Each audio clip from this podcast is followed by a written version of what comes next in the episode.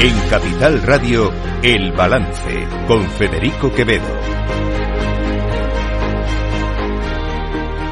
Señoras y señores, buenas noches, bienvenidos este martes 10 de octubre de 2023. Son las 8, una hora menos en las Islas Canarias, en la sintonía de Capital Radio. Les invito a que nos acompañen hasta las 10 de la noche aquí en El Balance. Les vamos a contar toda la actualidad de esta jornada que tiene estos sonidos. Bueno, yo estoy absolutamente escandalizada por la degradación, la deshumanización y la inmoralidad de determinada izquierda ante esta matanza tan brutal. Esto va mucho más allá de, de las ideas, de las posiciones, de los bandos. Hablamos de prácticas del Daesh, hablamos de matanzas indiscriminadas, hablamos de secuestrar y violar a mujeres, a gente mayor, a niños, a, a utilizarlos como escudos. Hablamos de que un concierto para la paz de, eh, eh, que además luchaba en favor de una solución pacífica, donde había más de 3.000 jóvenes, si asesinaron a 250 jóvenes allí mismo, además de lo que han sufrido, o vaya usted a saber el resto. Es decir, no puedo entender en nombre de qué ideología, en nombre de qué dogma de fe, en qué dogma de verdad, de, de verdad absoluta, uno no puede eh, sensibilizarse ante este horror. Esta queja que hacía ayer en un programa de televisión Pilar Raola, que desde luego no es sospechosa de pertenecer a ningún partido de la derecha, con la que yo tengo eh, serias discrepancias en cuestiones que tienen que ver con el independentismo o con o otros eh, asuntos eh, de la política nacional, es una queja muy bien fundamentada. Miren, eh, lo que está pasando en Israel está generando, y si hoy nos vamos a las redes sociales eh, se percibe de una manera muy clamorosa, está generando un, una polarización tremenda entre en, los distintos actores políticos eh, de nuestro país, políticos y también mediáticos. Y reconozco que de alguna forma también eh, he podido caer, o hemos podido caer muchos compañeros en, en, en, esa polarización. Eh, aquí parece que os está con Israel, os está contra Israel, os está con Hamas y Palestina, os está contra Hamas y Palestina. Miren, no, no va de eso. Empecemos por aclarar un asunto que creo que es extraordinariamente importante. No estamos hablando de una guerra. Esto no es una guerra, ¿vale? No lo es por ahora. No sé si en el futuro, o en un futuro cercano, a lo mejor eh, la intervención o la aparición de, Irán como actor fundamental en lo que ha ocurrido puede acabar conduciendo esto, todo lo que ha pasado, a una guerra, a un conflicto. Ojalá eso no ocurra porque entonces en ese momento sí que estaremos eh, en un punto a lo mejor de no retorno y, y con unas consecuencias ahora mismo imprevisibles. Pero lo que ha pasado hasta ahora no es una guerra. Lo que ha pasado hasta ahora es un ataque terrorista brutal, salvaje. Hoy hemos conocido ese acto tremendo en un kibutz israelí en el que militantes, militantes milicias de Hamas habían decapitado a 40 bebés y dejado sus, sus cuerpos allí tirados. Eh, eso es terrorismo. Eso es la apertura de las puertas del infierno. Eso es el Daesh, la yihad islámica. Eso es lo que hacen estos bestias cuyas primeras víctimas colaterales son el propio pueblo palestino, no lo olvidemos. Todo esto a quien más afecta, a quien más daño está haciendo, es al propio pueblo palestino. Luego, no es una guerra. Y lo que ha hecho Israel es responder probablemente también de manera desproporcionada y provocando también víctimas civiles, y eso también hay que condenarlo, está respondiendo a un acto terrorista, como en su día hizo Estados Unidos después de los atentados del 11 de septiembre. Insisto, eso luego puede conducir a un conflicto armado, ya lo veremos, pero ojalá no, ojalá esto no pase.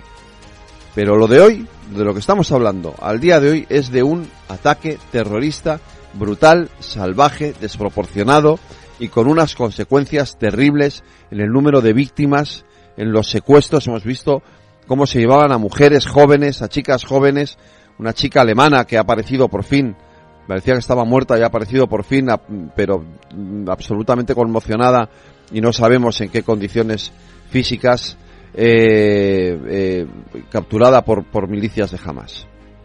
De esto es de lo que estamos hablando.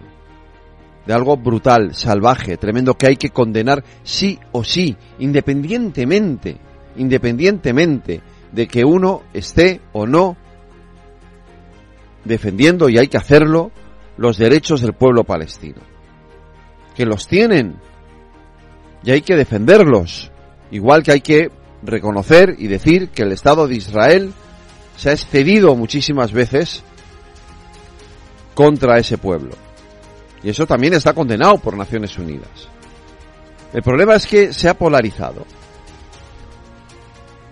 Y hay un sector de la izquierda, de la extrema izquierda, ese sector que defienden Pablo Echenique, Juan Carlos Monedero, Isabel Serra, Podemos en general, que obvia lo que está haciendo Hamas y solo le interesa, solo le interesa condenar las acciones de respuesta de Israel. No condenan estas barbaries, no condenan la barbarie, condenan la respuesta de Israel. Y por eso protesta Pilar Raola en ese audio que les he puesto. Y con toda la razón del mundo. Porque estamos hablando de verdad, de salvajes, de animales, de asesinos. Y no se puede estar ni se puede justificar la acción de estos salvajes ni de estos asesinos. Luego está una izquierda más moderada, más razonable, que condena las dos partes. Condena la barbarie de los asesinos y condena también la respuesta de Israel, porque probablemente haya sido desproporcionada en muchos casos. Es el ejemplo, por ejemplo, de Rita Maestre. Bueno, pues buenos días. Voy a empezar una vez más mostrando toda nuestra solidaridad, todo nuestro apoyo a todas las víctimas civiles del conflicto palestino-israelí y nuestra condena más rotunda a los actos contra estas víctimas civiles.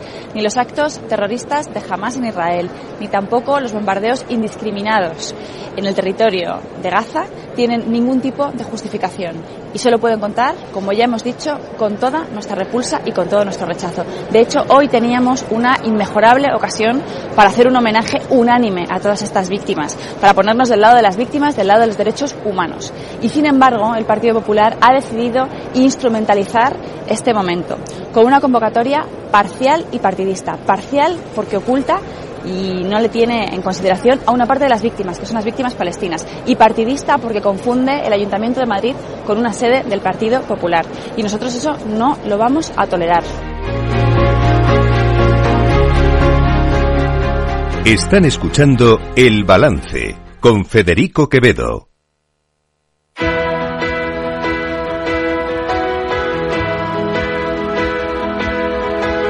Las noticias de El Balance con Federico Quevedo, Aida Esquirej y Lorena Ruiz.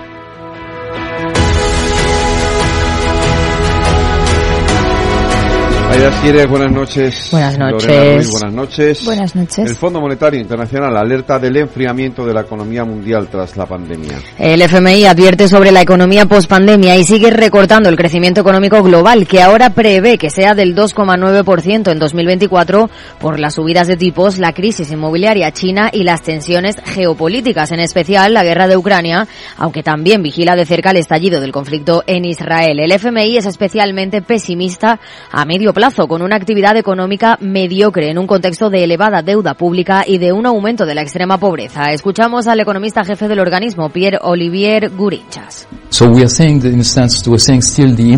Vemos todavía el impacto en el comercio del shock energético combinado con una política monetaria restrictiva. Vemos que el crecimiento del crédito se está ralentizando en la eurozona y esto junto a la pérdida de poder adquisitivo de los hogares por la inflación, todo esto está pesando en la actividad. Purchasing power for households with the surge in inflation, all of this is weighing, is weighing on activity. Si miramos a nuestro país, el Fondo Monetario Internacional estima que España crezca un 1,7% en 2024, lo que supone una rebaja de tres décimas del PIB respecto a julio. Aún así, el organismo prevé que sea el país desarrollado que más crezca, aunque eso sí, España también está sufriendo una desaceleración. Prevé además que la eurozona repunte un 1,2%, mientras que Estados Unidos avanzará un 1,5% y Alemania un 0,9%. Gurinchas ha explicado los motivos que han deteriorado la economía de la zona euro. More manufacturing-oriented economies that were hit Las economías orientadas a la industria se han visto más golpeadas por la invasión de Rusia de Ucrania, por la crisis energética, por ejemplo en países como Alemania, donde la actividad se ralentizó más rápido. Pero había un balance, ahora con los servicios bajando y las manufacturas sin remontar, la región entera se está ralentizando. Por eso, rebajamos la previsión para la zona euro. Y en cuanto a la evolución de los precios, el fondo pronostica que la inflación registre en España un repunte del 3,9% en 2024, mientras que para este año apunta que el IPC medio será del 3,5%. Además, alerta de que una subida del petróleo del 10% frenaría la producción mundial en 2024 y aumentaría la inflación en torno al 0,4%. El organismo también ha advertido de que una eventual crisis inmobiliaria derivada de los altos tipos de interés podría tener graves consecuencias en la estabilidad financiera. Señala que los hogares y las empresas tienen cada vez más dificultades para afrontar el pago de sus deudas que se incrementan como resultado de esas tasas de interés más elevadas.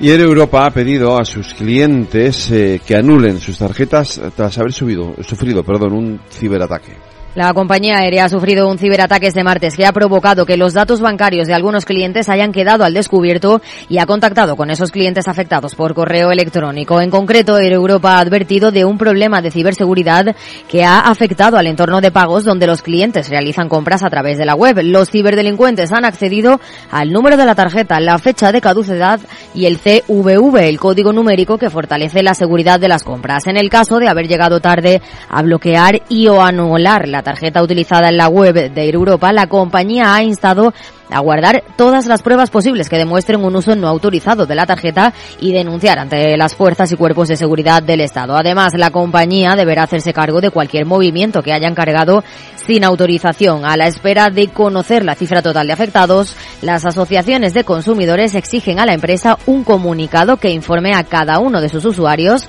sin ser el genérico que han enviado, de lo sucedido. Y continúa la guerra en Israel. El gobierno de aquel país asegura haber recuperado el control en la frontera de Gaza. Así es, Israel ha confirmado que han recuperado el control de la zona fronteriza con la franja de Gaza y han logrado cesar la infiltración de milicianos de Hamas en su territorio. Asimismo, aseguran que han recuperado unos 1.500 cuerpos de integrantes de la milicia islamista y que han abatido a dos altos cargos, al ministro de Economía de la franja de Gaza y al jefe del Departamento de Relaciones Internas. Además, continúan los bombardeos masivos contra la franja. Por su parte, Hamas ha cumplido sus amenazas y, tal como había advertido, ha lanzado una ofensiva con misiles contra la ciudad de Ascalón. Y después de la confusión por la suspensión o no de las ayudas a Palestina, Bruselas se ha desmarcado del comisario que lo anunció, Lorena Ruiz. La Comisión Europea ha asegurado que el comisario de vecindad, Oliver Barelgi, tomó por su cuenta la decisión política de anunciar el bloqueo de la ayuda a Palestina. Ha criticado que el comisario tomara esta decisión sin consultarlo con los miembros del Colegio de Comisarios y con los socios y otras instituciones que se pueden ver afectadas. Por ello, han querido dejar claro que el Ejecutivo Europeo no suspenderá estos fondos de manera inmediata, sino que esperarán a que se realice una revisión de estas ayudas para garantizar que el dinero no acaba en manos de organizaciones terroristas. El alto representante de política europea para la Unión Europea, Josep Borrell, ha explicado tras la reunión de los ministros de Exteriores europeos que la mayoría de los estados de la Unión creen que el apoyo a Palestina no debe suspenderse porque dice los palestinos no son culpables de los actos de un grupo terrorista. Le escuchamos en la voz de su traductor. Pero, insisto, la abrumadora mayoría de Estados miembros consideran que tenemos que continuar con nuestro apoyo a, las autori a la autoridad palestina y que el acuerdo de pagos no se tiene que retrasar en un momento en el que están en un momento crítico, porque el pueblo palestino también está sufriendo. Borrell ha asegurado que el bloque europeo condena todos los ataques contra civiles en Oriente Próximo y ha pedido a Israel que ejerza su autodefensa de acuerdo al derecho internacional humanitario. He hablado con el primer ministro de Israel para expresar la solidaridad de la Unión Europea en este terrible ataque terrorista, nuestra condena a la violencia y al terror y para expresar la necesidad de respetar el derecho internacional y unitario para prevenir que se pierdan más vidas de civiles. Mientras tanto, Estados Unidos, Francia, Alemania, Italia y Reino Unido han firmado un comunicado conjunto en el que expresan su firme y unánime apoyo a Israel y su rotunda condena al grupo de Hamas y a sus actos de terrorismo. Además, han amparado el derecho a Israel a defender su pueblo de tales atrocidades y han subrayado la importancia de que ninguna parte hostil a Israel intente sacar provecho de este momento. El gobierno español va a enviar dos aviones para evacuar a los españoles en Israel mientras continúan las discrepancias internas sobre este conflicto.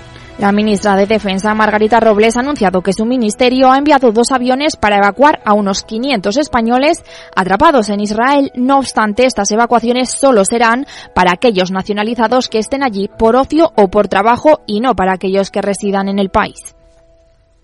Ha salido un avión que está en vuelo ya, una 330, que llegará en aproximadamente cuatro horas y media a Tel Aviv. Una vez que esté en Tel Aviv, embarcará una parte de los españoles que están en el aeropuerto. El número en concreto no sabemos, creemos que puede llegar hasta 500 personas. Es por esa razón por la que luego saldrá otro avión A330 y se embarcará el resto de esos 500 españoles que, según nos comunica la embajada, pues se han quedado sin vuelos comerciales. Es importante señalar que es para estos ciudadanos españoles que se han quedado en Israel, pues como que estaban en viaje de negocio, viaje de turismo y que no han podido acceder a, a aviones comerciales.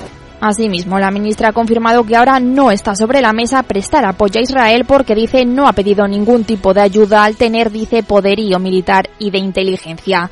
Y en el gobierno siguen las discrepancias sobre el conflicto. Desde el PSOE intentan quitarle importancia a las declaraciones de los dirigentes de Sumar y recuerdan que la postura de política exterior la fija el presidente del gobierno. Ante esta situación, el Partido Popular ha criticado la falta de unidad en el gobierno de coalición y ha pedido una comparecencia del ministro de Exteriores, José Manuel Álvarez, en el Congreso y en el Senado para que explique cuál es la posición del Ejecutivo necesitamos que se aclare cuál es la postura, porque viendo eh, los socios de gobierno es evidente que hay una contradicción evidente, pero ya viendo los socios parlamentarios, los socios parlamentarios no han condenado los actos terroristas de Hamas contra la población civil israelita.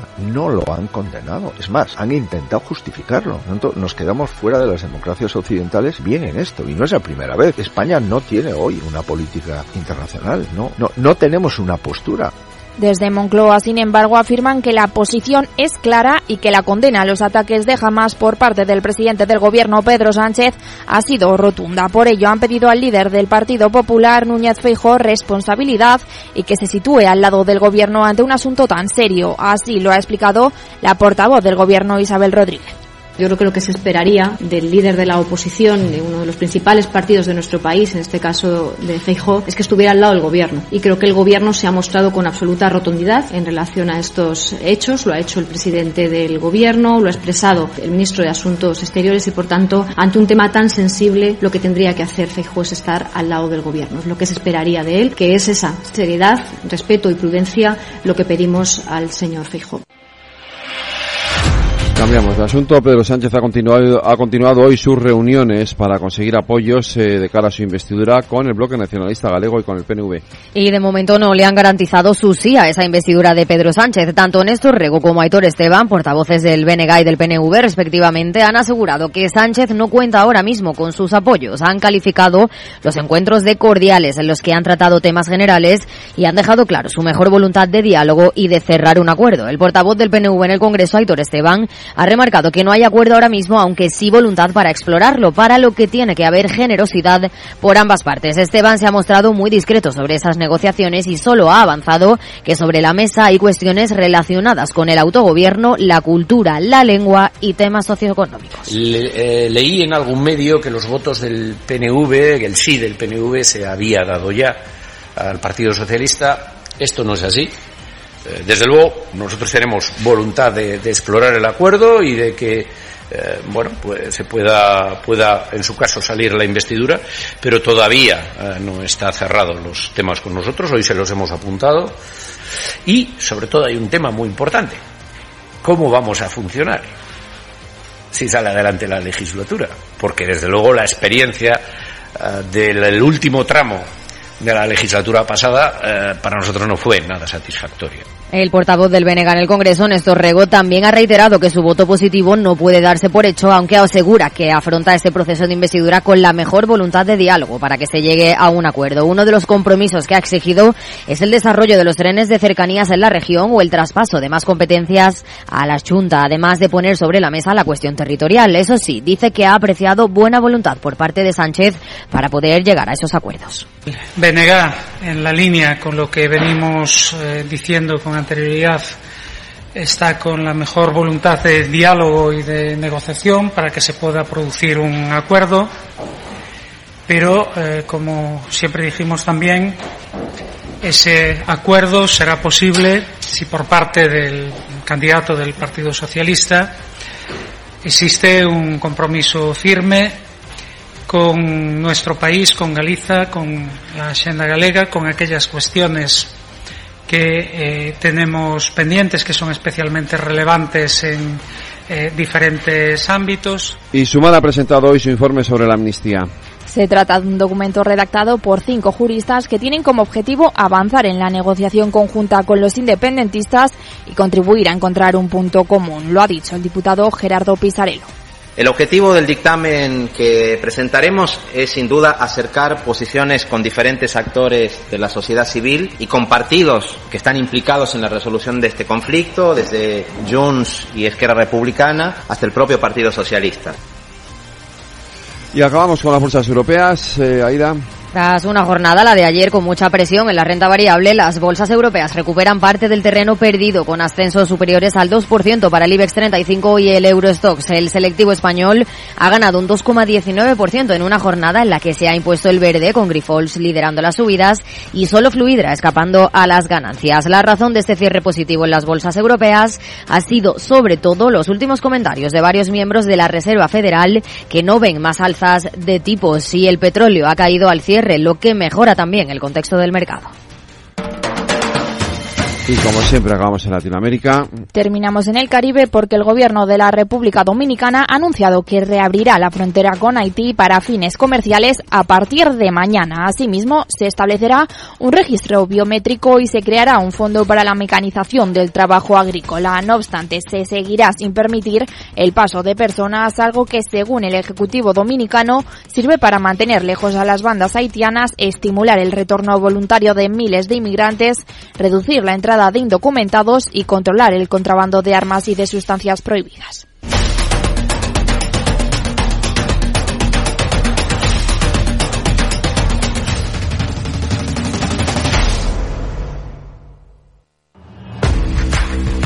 Oye, pensando cómo ahorrar en momentos como este con los precios por las nubes y todavía no conoces XTB, una nueva forma de invertir pensada para todos. Desde solo 5 euros y cero comisiones hasta 100.000 euros al mes para invertir en acciones y ETFs.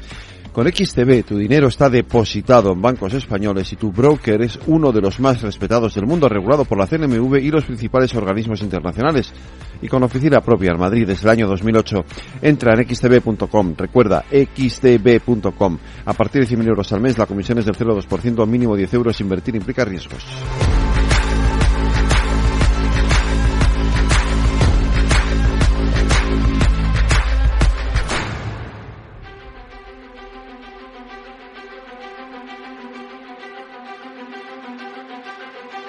Cada día en el balance nos detenemos en lo más destacado de la actualidad económica y lo diseccionamos en la lupa de Laura Blanco. Laura Blanco, buenas noches. Buenas noches, Federico. Que me han dicho que me quieres hablar de Excel Tour, me lo ha dicho un pajarito. Ah, bueno, del turismo, ¿no? y del turismo, de, claro. de, eso de es. la, de la importancia del turismo, porque hoy Exceltur ha dibujado eh, el año turístico en cifras y es espectacular. Mira, espectacular la aportación que otorga este año el turismo a nuestra economía, a nuestro PIB, a nuestro Producto Interior Bruto. 183.000 millones de euros. Un turismo que dice Exceltur eh, atraviesa un periodo de bonanza en España. Un turismo que en este último trimestre del año, bien que están ayudando eh, las elevadas temperaturas para que prolonguemos las salidas de fines de semana o de puentes, como tenemos eh, en las próximas horas. El turismo en el último trimestre del año, Fede, va a estar casi un 16% por encima de los registros del año 2019 antes de la pandemia. Mira, tú el otro día me hablabas de Madrid y del ocio nocturno. Pues sabes que Madrid ha entrado en una de las grandes capitales mundiales con más musicales, ¿no? Eh, entre las que están, bueno, pues pocas bueno, todos.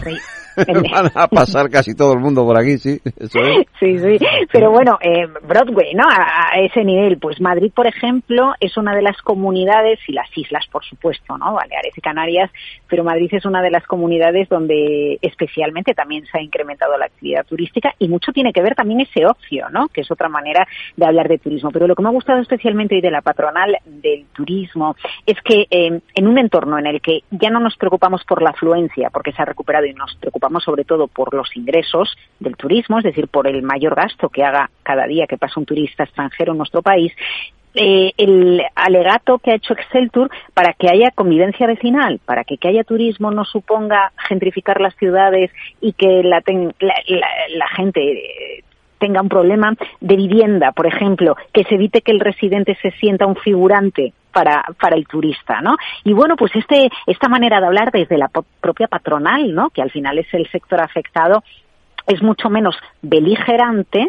que el término que se llegó a usar en el verano de 2019 antes del COVID cuando se hablaba de la turismofobia, ¿no? Bueno, pues mejor plantear en positivo cómo podemos ir aplicando cambios en el sector turístico para que cuando estamos rodeados de turistas que los necesitamos para nuestra economía, no nos sintamos eh, expulsados de, de nuestro entorno, nuestro barrio, ¿no? Y me parece muy interesante.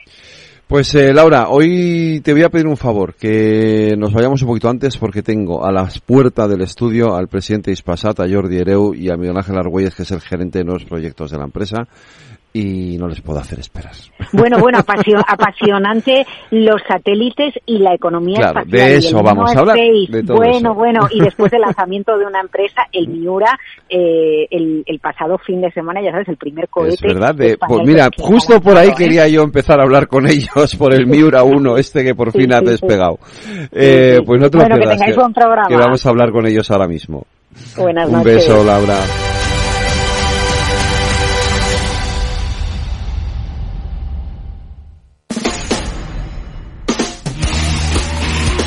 El balance de los deportes. Rafa Dasí, buenas noches. ¿Qué tal, Federico? Muy buenas noches, ¿cómo mm, estamos? Muy bien, muy rápidamente que tengo que empezar a las eh, y media al Transforma España y tenemos a unos invitados importantísimos a las puertas. Eh, tenemos nuevo entrenador, nuevo entrenador en el Sevilla. Así es, el seleccionador uruguayo ha fichado hasta final de temporada de este año, después de esa destitución de José Luis Mendilibar, y será el cuarto técnico para los sevillistas en poco más de un año. Un Sevilla que la verdad es que no ha empezado nada bien, es decimocuarto con dos victorias, dos empates y cuatro derrotas. Así que veremos si le sale bien esta jugada. Mañana Alcaraz se la juega con Dimitrov, ¿no? Sí, en efecto, ha empezado con buen pie en ese Masters 1000 de Shanghai, ganando en primera ronda al francés Gregory Barrer. Ayer se impuso al inglés Daniel Evans y mañana, pues lo como, como tú bien dices, Federico, en octavos de final lo hará ante el búlgaro Georgi Dimitrov a partir de las doce y media de la mañana para todos los amantes del tenis que quieran ver a Carlitos Alcaraz. Seguro que ese partido lo gana mañana Alcaraz y sigue adelante Segurísimo. En, ese torneo, no me cabe la menor duda. Champions femenina, mañana el Madrid se la juega contra el Valerenga, ¿no? Pues sí, debuta otra temporada más en esta Champions femenina, lo hará a partir de las 8 de la tarde en la jornada 1 ante el Valerenga un equipo de Oslo en Noruega y sin duda es un Madrid que en Liga la verdad es que está muy bien. Federico ha jugado cuatro partidos y ha ganado los cuatro es segundo, empatado con el Fútbol Club eh, Barcelona y, así que esperemos que sea un año competitivo, porque la verdad es que están los dos equipos muy empatados. Cierto, es verdad que hasta ahora eh, había como una especie de supremacía por parte del Barcelona del fútbol femenino, pero Barcelona que casi no perdió un partido en toda la temporada del año pasado. Pero ya le están cogiendo los demás, están sumando, poniéndose ya al mismo nivel y el Real Madrid está igualando la cosa, así que este año va a estar muy competitiva. Importante y bonito esto para el fútbol femenino. Y vamos a terminar con otra noticia del fútbol, un abandono. Eden Hazard, Lorena Ruiz que ha dicho que se que se va, ¿no? Que deja el fútbol. Lo hace a sus 32 años en un momento en el que lleva sin equipo desde el pasado mes de junio después de que rescindiera su contrato con el Real Madrid. El delantero belga lo ha comunicado con un post en Instagram en el que decía debes escucharte a ti mismo y decir detente en el momento adecuado. De esta forma, después de 16 años en el fútbol y más de 700 partidos jugados, Hazard cuelga las botas y pone fin a su carrera profesional. Y Rafa, con esto nos tenemos que ir. Eh, mañana más deportes aquí en el balance. Un abrazo. Un abrazo, Federico. Cuídate. ¿Hartos de ser solo un número? Ser activista también es exigir un trato más personal. Es llamar a tu médico por su nombre y apellidos y que él sepa los tuyos. El activismo de la salud tiene nombre y apellido. DKV Personal Doctor. Infórmate en el 974 88 0071 o en dkv.es barra activistas. Este es un mensaje para todos los oyentes de radio y es solo para decir gracias. Gracias por dedicarnos tres horas cada día. Gracias por escucharnos en casa, en el coche, en el trabajo, en un móvil o donde sea, en directo o en podcast. Gracias por tu fidelidad, porque gracias a ti, la radio sigue siendo un gran medio, el más creíble, en el que más confías y el que mejor te informa y entretiene. El medio del día a día, de la actualidad al instante y que te acompaña siempre estés donde estés. Radio Value, la asociación de radios comerciales comerciales te da gracias a ti. Si te gusta el pádel, en Capital Radio tenemos tu espacio. Todos los martes a las 22 horas saltamos a la pista para contarte la actualidad del World Paddle Tour, los torneos amateur, las novedades de las marcas y toda la actualidad relacionada con el segundo deporte más practicado de España. Esto es Paddle, los martes a las 10 de la noche en Capital Radio. Los jueves, de la mano de nuestra coach Patricia Guzmán, llega Rafa también entrena. Un espacio dedicado al desarrollo de las actividades directivas con un tono desenfadado y no exento de humor. Los jueves, Rafa también entrena en El Balance, Capital Radio. El 28 de octubre de 2021, hubo un acontecimiento que lo cambiaría todo. Metaverse. The metaverse. The metaverse. The metaverse. Metaverse. The metaverse. Llega a Capital Radio la nueva temporada de Metaverso en la Frontera. Los lunes de dos y media a tres de la tarde navegamos por la actualidad tecnológica, Web 3, Metaverso, inteligencia artificial y mucho más con Selena Niedbala. No te lo puedes perder, porque lo que pasa en el metaverso... Se queda en el metaverso.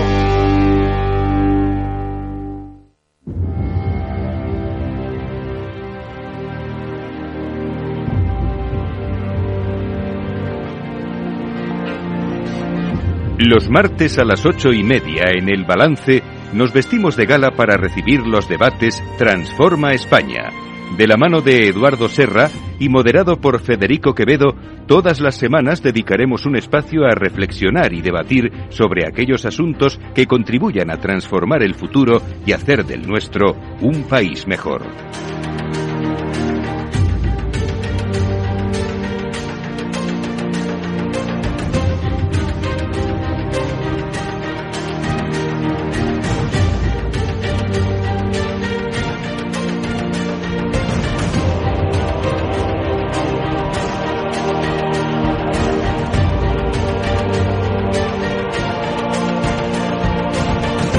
Las ocho y media, una hora menos, en las Islas Canarias, en la sintonía de Capital Radio, no llegan nuestros debates Transforma España de la mano de Eduardo Serra. Eduardo, buenas noches. Buenas noches, Federico. Y hoy vamos a hablar de algo pues muy interesante y muy importante, eso que llamamos la brecha digital. Muy importante, pero además muy ilusionante. Yo creo que es de las pocas cosas que nos, en tiempos que parece que son eh, entristecedores, es una noticia buena y esperanzadora. Lo vamos a hacer de la mano de Jordi Ereu, que es presidente de Dispasat. Jordi, muy buenas noches. Buenas noches. Y de Miguel Ángel Argüelles, que es gerente de nuevos proyectos Dispasat. Eh, buenas noches también, Miguel Ángel. Y como siempre, Eduardo nos introduce el tema. muchas gracias. Vamos a ver. En digitales, la patronal que presido del sector de las tecnologías, de las empresas tecnológicas, digitales tuvo e hizo un manifiesto donde decía que uno de los fines principales de la revolución digital en España es terminar con la brecha digital. ¿Qué es la brecha digital? La diferencia que hay entre unas personas y otros, entre unos ciudadanos y otros, de tener acceso a la digitalización. Hay diferencias que no hay quien quite. Yo tengo 76 años y no me manejo en, en lo digital ni la décima parte que se maneja mi nieto de seis años, ¿no? Eso es. Pero hay otra, hay otra brecha que sí se puede arreglar. Y es, el, el, lugar de residencia condiciona tu capacidad y tu coste de acercarte a Internet. Eso realmente es una brecha que va distinguiendo ciudadanos de primera y ciudadanos de segunda. Yo creo que esto habría que deshacerlo. Habría que hacer todo lo posible porque los ciudadanos estén todos en las mismas condiciones para llegar a Internet. Dicho de otra manera, el acceso a Internet es un derecho universal reconocido por las Naciones Unidas en el 2015. Sin embargo, la verdad es que en 2021 Internet no llega a todos los rincones de España. Por otro lado, nos hemos cuestionado muchas veces dónde están los fondos Next Generation, los que da la Unión Europea con una eh, largueza, con una generosidad que no habíamos visto antes para adaptarse a los nuevos desafíos que tenemos delante de nuestros ojos. Bueno, pues el Ministerio de Economía y Hacienda y Transición Digital ha habilitado antes del verano, ¿no fue así? Un programa llamado Único Demanda Rural, financiado con esos fondos Next Generation que están destinados a facilitar la conectividad vía satélite a todos los ciudadanos a un precio muy asequible. Podremos hablar, si te parece, Federico, de, las eh, analogías y diferencias de esta revolución tecnológica con la revolución industrial en cuanto a si aumenta o disminuye las desigualdades. Bueno, estamos en un programa, por eso digo que esperanzador, que protagoniza la empresa de nuestros invitados, que es llevar vía satélite la digitalización a todos los rincones de España y facilitar la implantación con estos recursos Next Generation que le ahorren al ciudadano el coste en principio grande del enganche a, lo digital haciéndoselo tan fácil como los demás, dando toda clase de facilidades. No va a haber permanencia, va a haber un precio fijo seguro. Yo creo que eh, es una buenísima noticia que España se ponga a la cabeza. Estábamos hablando ahora mismo. Groenlandia es cliente de ellos porque quiere que lleven también a todos los rincones no helados de Groenlandia la digitalización. Bueno, pues una empresa española, Ispasat, hubo un tiempo, hace muchos años, que yo me ocupé algo de Ispasat, pero que una empresa española lidere la desaparición de la brecha digital me parece una noticia buenísima económicamente, buenísima tecnológicamente, me parece una noticia que va a disminuir las desigualdades y me parece una noticia que nos va a servir a todos los españoles de volver a sentir ese orgullo de que nuestra, nuestro país, España, es capaz de hacer cosas importantes.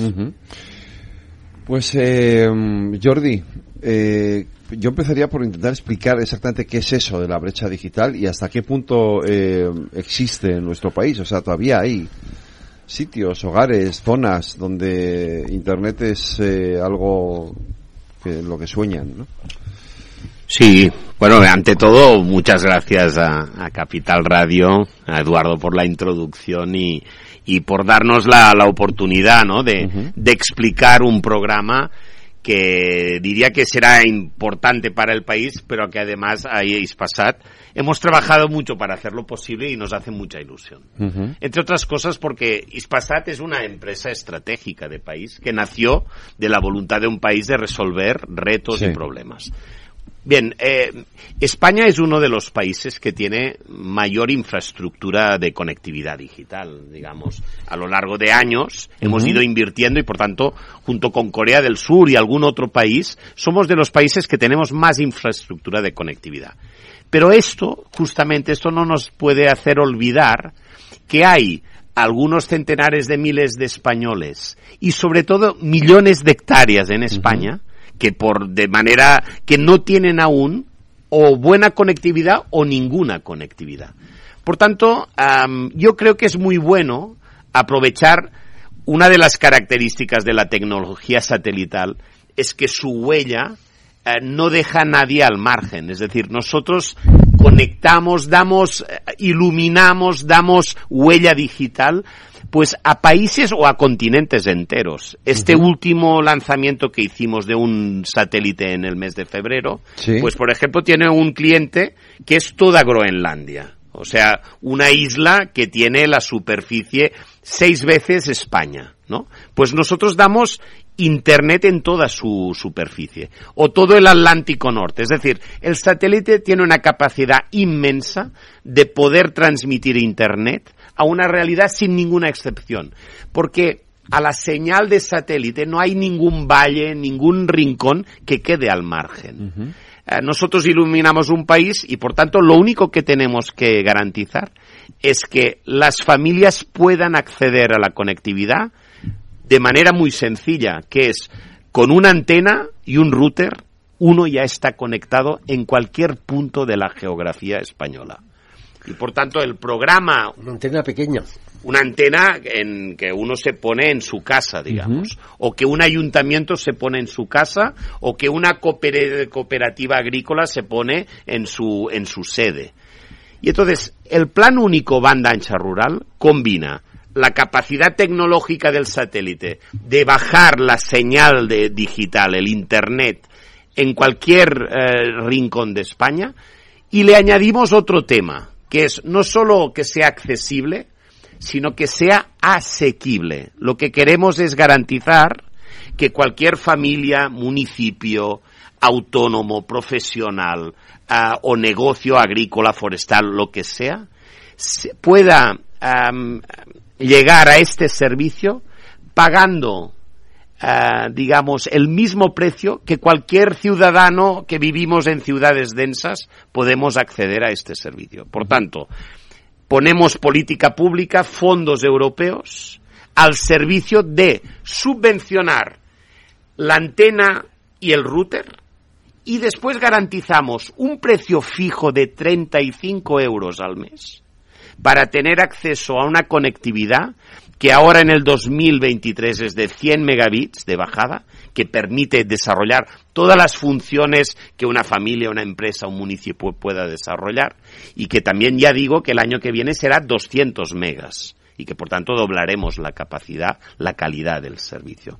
Bueno, este es un programa para universalizar un servicio que con Eduardo a veces hemos recordado que si hace 50 años planteamos la electrificación universal de España, con toda la transformación que supuso, pues ahora estamos en una nueva oleada de transformación de España, haciendo accesible a toda la geografía española y a los centenares de miles de españoles que ahora o no tienen o la tienen en malas condiciones, para generar Digamos, la conectividad es la primera capa que hace posible la digitalización y la digitalización es un gran vector de desarrollo económico, social, cultural de los territorios. Por tanto, diría que es una exigencia de igualdad ante ahora algo que ya no es un capricho, sino que es un derecho, como está definido en los textos internacionales.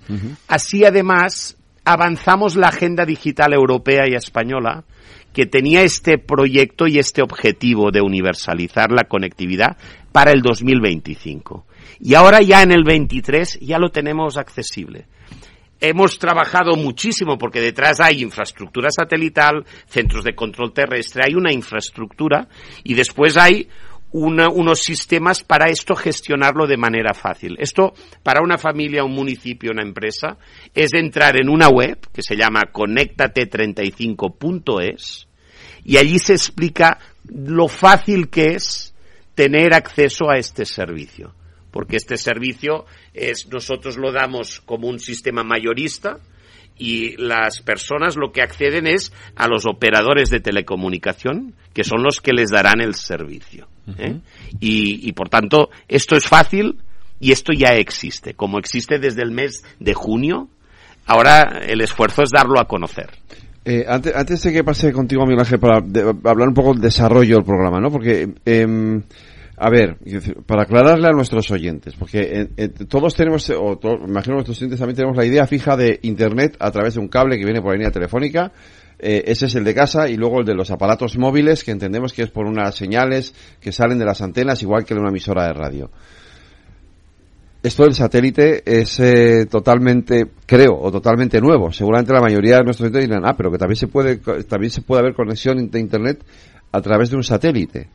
Sí, yo solo eh, añadir es, este es un programa para aquella España que no tiene acceso a otras infraestructuras y por tanto ni radiofrecuencia ni fibra, sino que es la alternativa para sitios donde por razones de orografía, razones de baja densidad, pues otras tecnologías no se puede invertir para hacer llegar otra tecnología. Pues allí llega el satélite. O sea, estamos para complementar y llegar al 100% de la geografía.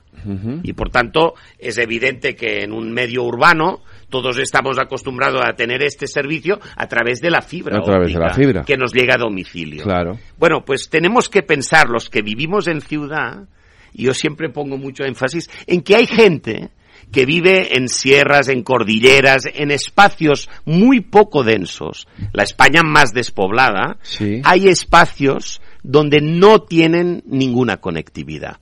Y esto yo creo que es un esfuerzo de pensar que hay otros españoles que no tienen este derecho básico aún garantizado.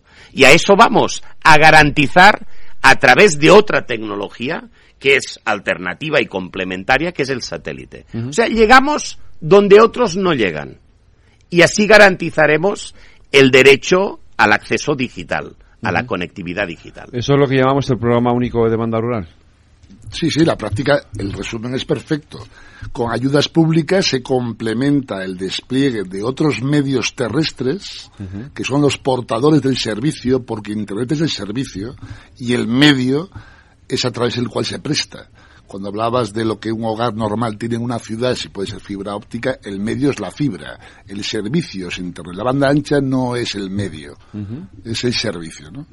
Y el satélite lo que facilita es la, la cobertura global. No hay en España, ni en Canarias, ni en Baleares, ningún espacio que esté sobre la Tierra que no tenga cobertura satelital con el programa único de demanda rural. Por tanto, cualquier persona, cualquier familia, cualquier autónomo un profesional por cuenta propia, los ayuntamientos, muy importante también, asociaciones, fundaciones o empresas tienen acceso a esta subvención, a este servicio subvencionado en base al programa de rural, siempre y cuando no les llegue por otros medios fijos terrestres, no computa la comunicación móvil 50 megas por segundo.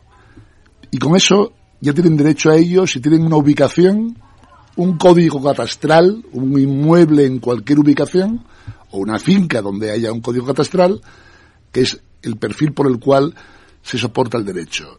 Yo vivo en una zona, tengo una segunda residencia, tengo un negocio, soy el alcalde de un municipio, que en este caso tienen hasta cinco ubicaciones diferentes elegibles para ser subvencionadas. Lo puedo pedir, lo tengo, y me va a costar 35 euros al mes precio constante hasta diciembre del 27. ¿Y el ayuntamiento puede eh, contratar ese servicio por 35 euros al mes y ofrecérselo a todo el, a todo el municipio? No, no está dimensionado un servicio subvencionado para hacer eso, porque no se concurre evidentemente contra otro tipo de actividades. Se trata de dar servicio de Internet de banda ancha, 100 megas por segundo, como decía el presidente Ispasat, hasta el próximo año que serán 200 megas por segundo, a ubicaciones concretas. Pero, por ejemplo, yo tengo en un municipio una ubicación que no, no le llega la conectividad terrestre por otra vía y es un centro de el que sea, pensado para personas mayores, una biblioteca, y puedo conectarla. Si la conecto, puedo tener el acceso a los servicios que la conexión me permite, que es la digitalización y esa capa de valor sobre la conectividad. O servicios de otra naturaleza, controlar un entorno pues que tenga cierto riesgo de sufrir un incendio o controlar a través de la conectividad. Si llego a la conectividad, tengo la conexión, puedo dar algo más a través de ella. Hay áreas que en ese mundo creo que entiendo que tienen una necesidad especial de tener esa conectividad. La educación, por ejemplo, los servicios sanitarios, eh, y que ahora mismo muchos de esos pueblos carecen de esa conexión a Internet. Muchas zonas rurales. Sin duda, nosotros lo que, digamos, a partir de la conectividad, del acceso a la conectividad digital, se nos abre un mundo de posibilidades de garantizar derechos o de desarrollar muchas cosas que ahora lo que pasa que en muchas partes de España ni se piensan que serán posibles, porque cuando uno no tiene eh, esta primera dimensión que es la conectividad, uno ya no piensa en, la, en el valor de transformación de la digitalización. Esto es lo que ahora haremos, que es nosotros proveemos conectividad y a partir de esto es donde creemos que tenemos que dinamizar uh, muchas estrategias que ahora serán posibles. Um, yo hoy lo decía en la presentación de un congreso que va sobre la repoblación, que se llama Presura. Yo quería hablar de eso, sí. Bueno, pues uh, claro. hoy yo decía, nosotros hoy traemos la noticia de que tenemos una semilla. La semilla es la conectividad digital. Pero a partir de esto, entre todos, ¿eh? por analogía, tenemos que hacer crecer una planta que es toda la transformación, todo el dinamismo económico, social, territorial, cultural, a partir de, de, esta semilla que es la conectividad. Ahora, si no hay conectividad ya no nos podemos plantear muchas cosas. Pero el teletrabajo. Es que, teletrabajo. O sea, por tanto, profesionales que deciden organizar vivienda y trabajo de una manera diferente. Municipios que, como ya tenemos pruebas piloto en España, hay municipios que tienen muy poco personal, porque es gente voluntaria. Por tanto, que sensorizar infraestructura y servicios en un municipio. Por tanto, el Internet de las cosas para monitorizar el funcionamiento de un parking de acceso a un parque natural. Para monitorizar eh, la capacidad de los contenedores de recogida de residuos. Se abre un mundo en servicios públicos, en la actividad profesional y después, por ejemplo, sensorizar parques naturales para como prevención o gestión de incendios.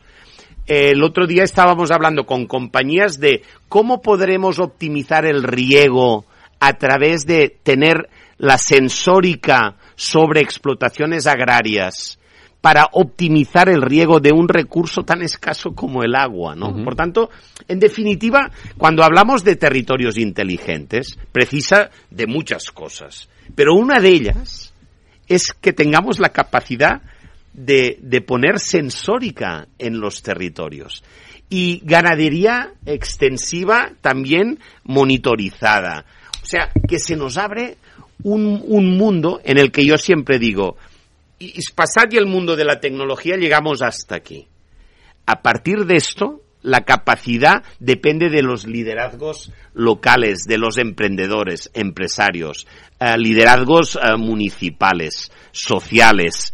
Y esto será, yo creo que, un proceso muy bonito. O sea, no estamos al final de nada, sino en el fondo sino estamos al principio. al principio de algo fundamental. Te, te, planteaba el tema de la repoblación porque evidentemente hay muchos de esos eh, lugares de lo que se llama la España vaciada que se están quedando sin gente y uno de los principales problemas para que haya gente que quiera ir a vivir allí, que podría ir porque el teletrabajo lo permite, es la conectividad, claro. Si no tienes conectividad no puedes teletrabajar.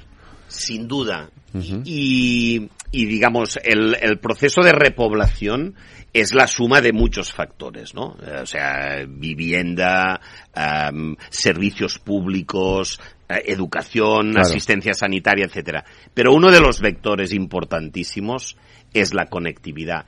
Esto lo vivimos toda la sociedad española en un momento como fue la pandemia y el confinamiento. Uh -huh. Fue como un, ¿no? un ejercicio, digamos, forzado, ¿eh? de innovación social brutal porque hubo gente de ciudades que se desplazaron a otros ámbitos. Bueno, para desarrollar esas estrategias, nosotros estamos al servicio de esta estrategia, de cómo generamos nuevas actividades en la España menos densa para poder fijar y atraer población en la España menos poblada. Y esto es verdad que antes, ¿no? En teoría económica, pues las carreteras, la, los elementos de conectividad física, pero ahora, a, además de esto, hay un elemento básico que es la conectividad digital, vale. no uh -huh. física. ¿no? Miguel Ángel, Además, de, de, una forma, de una forma muy sencilla, porque sin trabas burocráticas, el beneficiario, el que tiene derecho a acceder a este servicio, que como decíamos es muy amplio, y en conectate35.es está perfectamente explicado, no tiene que hacer ningún trámite, no va a tener que adelantar ningún recurso, porque para el usuario va a ser transparente. Y para los operadores de telecomunicación que trabajan en este programa y con sus subcontratas de instalación, Ispasat paga al mes. Cada ayuda que está correctamente justificada se paga al mes. Y eso también transforma un procedimiento digamos que podía parecer típicamente de subvención lento y costoso en un éxito público-privado de gestión eficiente.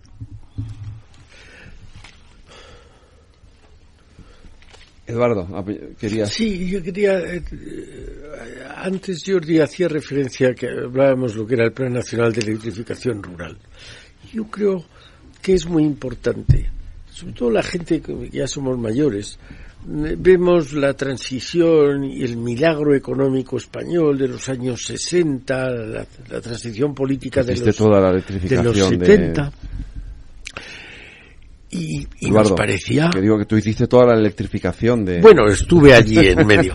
Pero era fantástico porque me contaba un tipo estupendo, Jesús Durbán, me contaba que él, que era de Almería, había visto cómo se tendían cables de energía eléctrica, estoy hablando de los años 60, a pueblos donde no había habido energía eléctrica antes.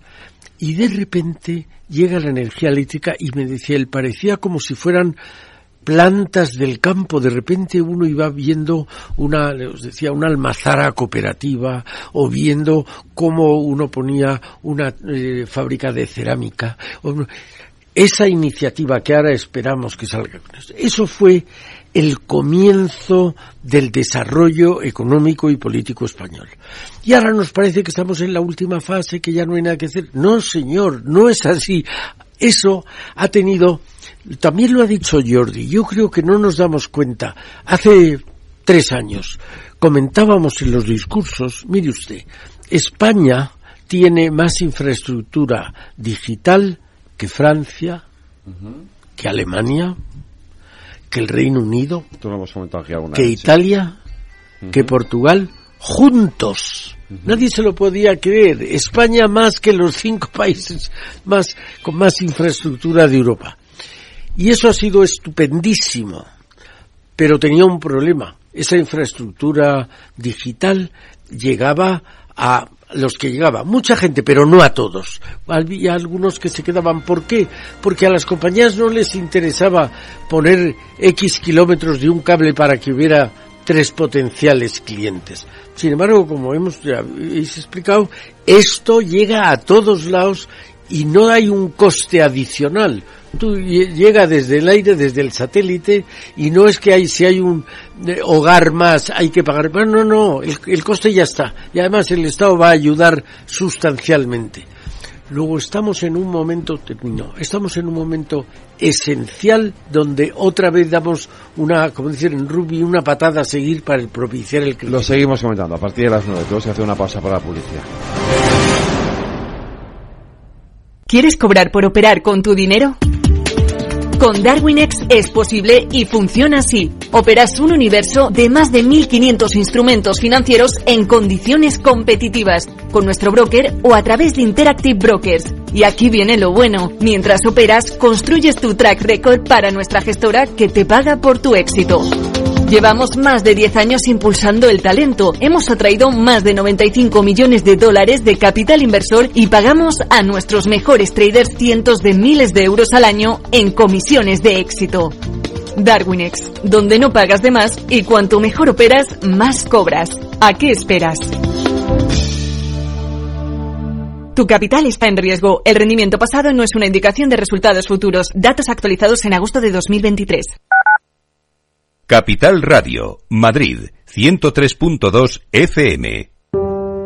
Te quiero de colores. Te quiero libre.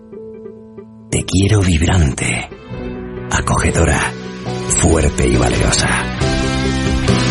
Te quiero como eres. Madrid. Te quiero diversa. Madrid. Te quiero diversa. Comunidad de Madrid. Si quieres estabilidad en el empleo, poder conciliar tu vida laboral y asegurarte una pensión para cuando te jubiles, debes escuchar Empleo Público. Todo lo relativo a las oposiciones, convocatorias, consejos para preparar las pruebas y la opinión de expertos de las administraciones públicas y de la formación. Los miércoles a la una y media de la tarde en Capital Radio tienes una cita con Empleo Público, con José Joaquín Flechoso. Capital Radio. Transforma España.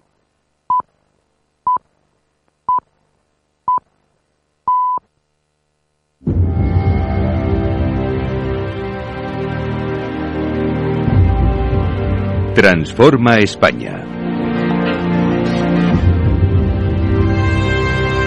Las nueve de la noche, una hora menos en las Islas Canarias, en la sintonía de Capital Radio. Seguimos hablando de brecha digital con el presidente de Ispasat, con Jordi Ereu y con el gerente de nuevos proyectos de la compañía, con Miguel Ángel Argüelles, con Eduardo Serra, aquí en nuestros debates Transforma España. Os voy a preguntar, eh, Jordi, Miguel Ángel, ¿en algún momento puede llegar a darse la circunstancia de que el satélite suprima o sustituya, no suprima, sustituya a la conexión, lo que llamamos fibra, lo que antes hemos llamado fibra óptica? Sí, no es esta la vocación. O sea, yo creo que lo que tenemos que garantizar es un derecho utilizando un mix de tecnologías donde en cada ámbito pues ponerla más eficiente de implantación y por tanto es bastante lógico pensar que en ámbitos densos pues hay economía de escala, hay masa crítica como para poner fibra. Por tanto, nosotros no venimos a competir con otras tecnologías. Lo que venimos es a garantizar un derecho a aquella parte de la población y gran parte de la geografía en la que otras tecnologías no ni llegan y en muchos casos no llegarán. Nosotros siempre decimos, si en un pueblo llega la infraestructura de fibra óptica, lo normal y lo lógico es pasar a, fibra, digamos. y por tanto, o sea, tenemos una visión de, de jugar con un mix tecnológico y aplicar en cada ámbito la tecnología más eficiente. Y por tanto, em, yo lo digo esto en España, pero hago un apunte. O sea, nosotros servimos todo el continente americano. Bueno, pues Iberoamérica es un ámbito donde la, el grado de conectividad de acceso a, este derecho está muy muy por debajo. Por tanto, yo ya digo que todo lo que hacemos en España, entre otras cosas, también sirve para pensar que el satélite en Iberoamérica tiene un papel estratégico. Ahora hablamos de eso, sí. ¿eh? De una dimensión muy importante. Pero la combinación de satélite y fibra sí puede contribuir a que eso que llamamos brecha digital, no sé si que desaparezca, pero casi, ¿no? Bueno, con el satélite garantizamos que se termina la, la brecha. Bueno, la digitalización, una cosa es conectividad. Sí. Otra brecha sería la gente que está o no formada en digitalización. Por tanto, el tema de la formación y educación es otro elemento. Hay temas de género, de edad. Pero en todo caso, nosotros la brecha geográfica es la que abordamos y eliminamos. O sea, todo el mundo ahora tiene derecho de una manera fácil a tener acceso. Pasa por una antena y un router que está subvencionado. Y pedirlo. Porque si no lo conozco, igual no, no sé que ese derecho ya tengo la capacidad de satisfacerlo. Que quizás sea el reto mayor, que quien lo necesita muchas veces no accede a la información necesaria para poder pedir este, hacer, hacer cumplir este derecho, ¿no?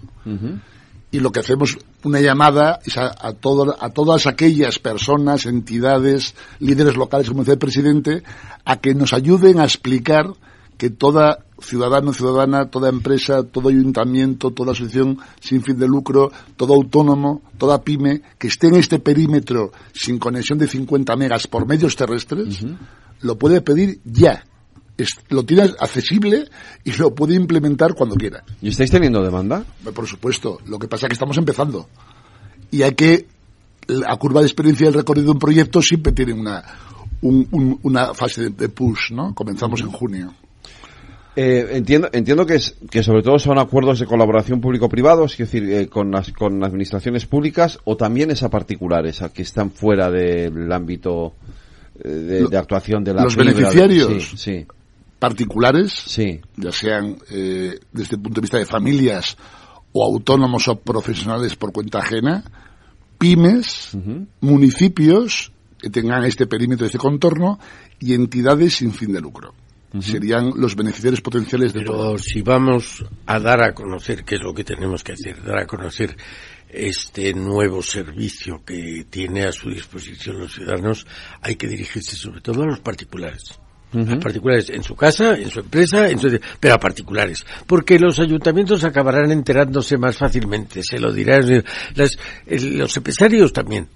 Pero el particular, el que, que además eh, normalmente son personas mayores, que no saben que tienen a su alcance una maravilla, un milagro, que puedan, estábamos hablando de la conectividad con los servicios sanitarios, que estábamos hablando de poder hablar con el, con el médico o con el alcalde, que, y todo eso no, lo, no se imaginan que lo pueden tener. Y menos se imaginan, saben que lo tienen las grandes ciudades. Pero piensan que ellos no lo van a tener. Pues está usted equivocado. A partir de ya tiene usted derecho a solicitarlo y se le va a dar. Creo Eh, que es- Sí, sí. Eh, em, ya- ya hemos hablado antes de despoblación eh, y, del, y del impacto que esto puede tener, evidentemente, para corregir ese problema de despoblación, ¿no?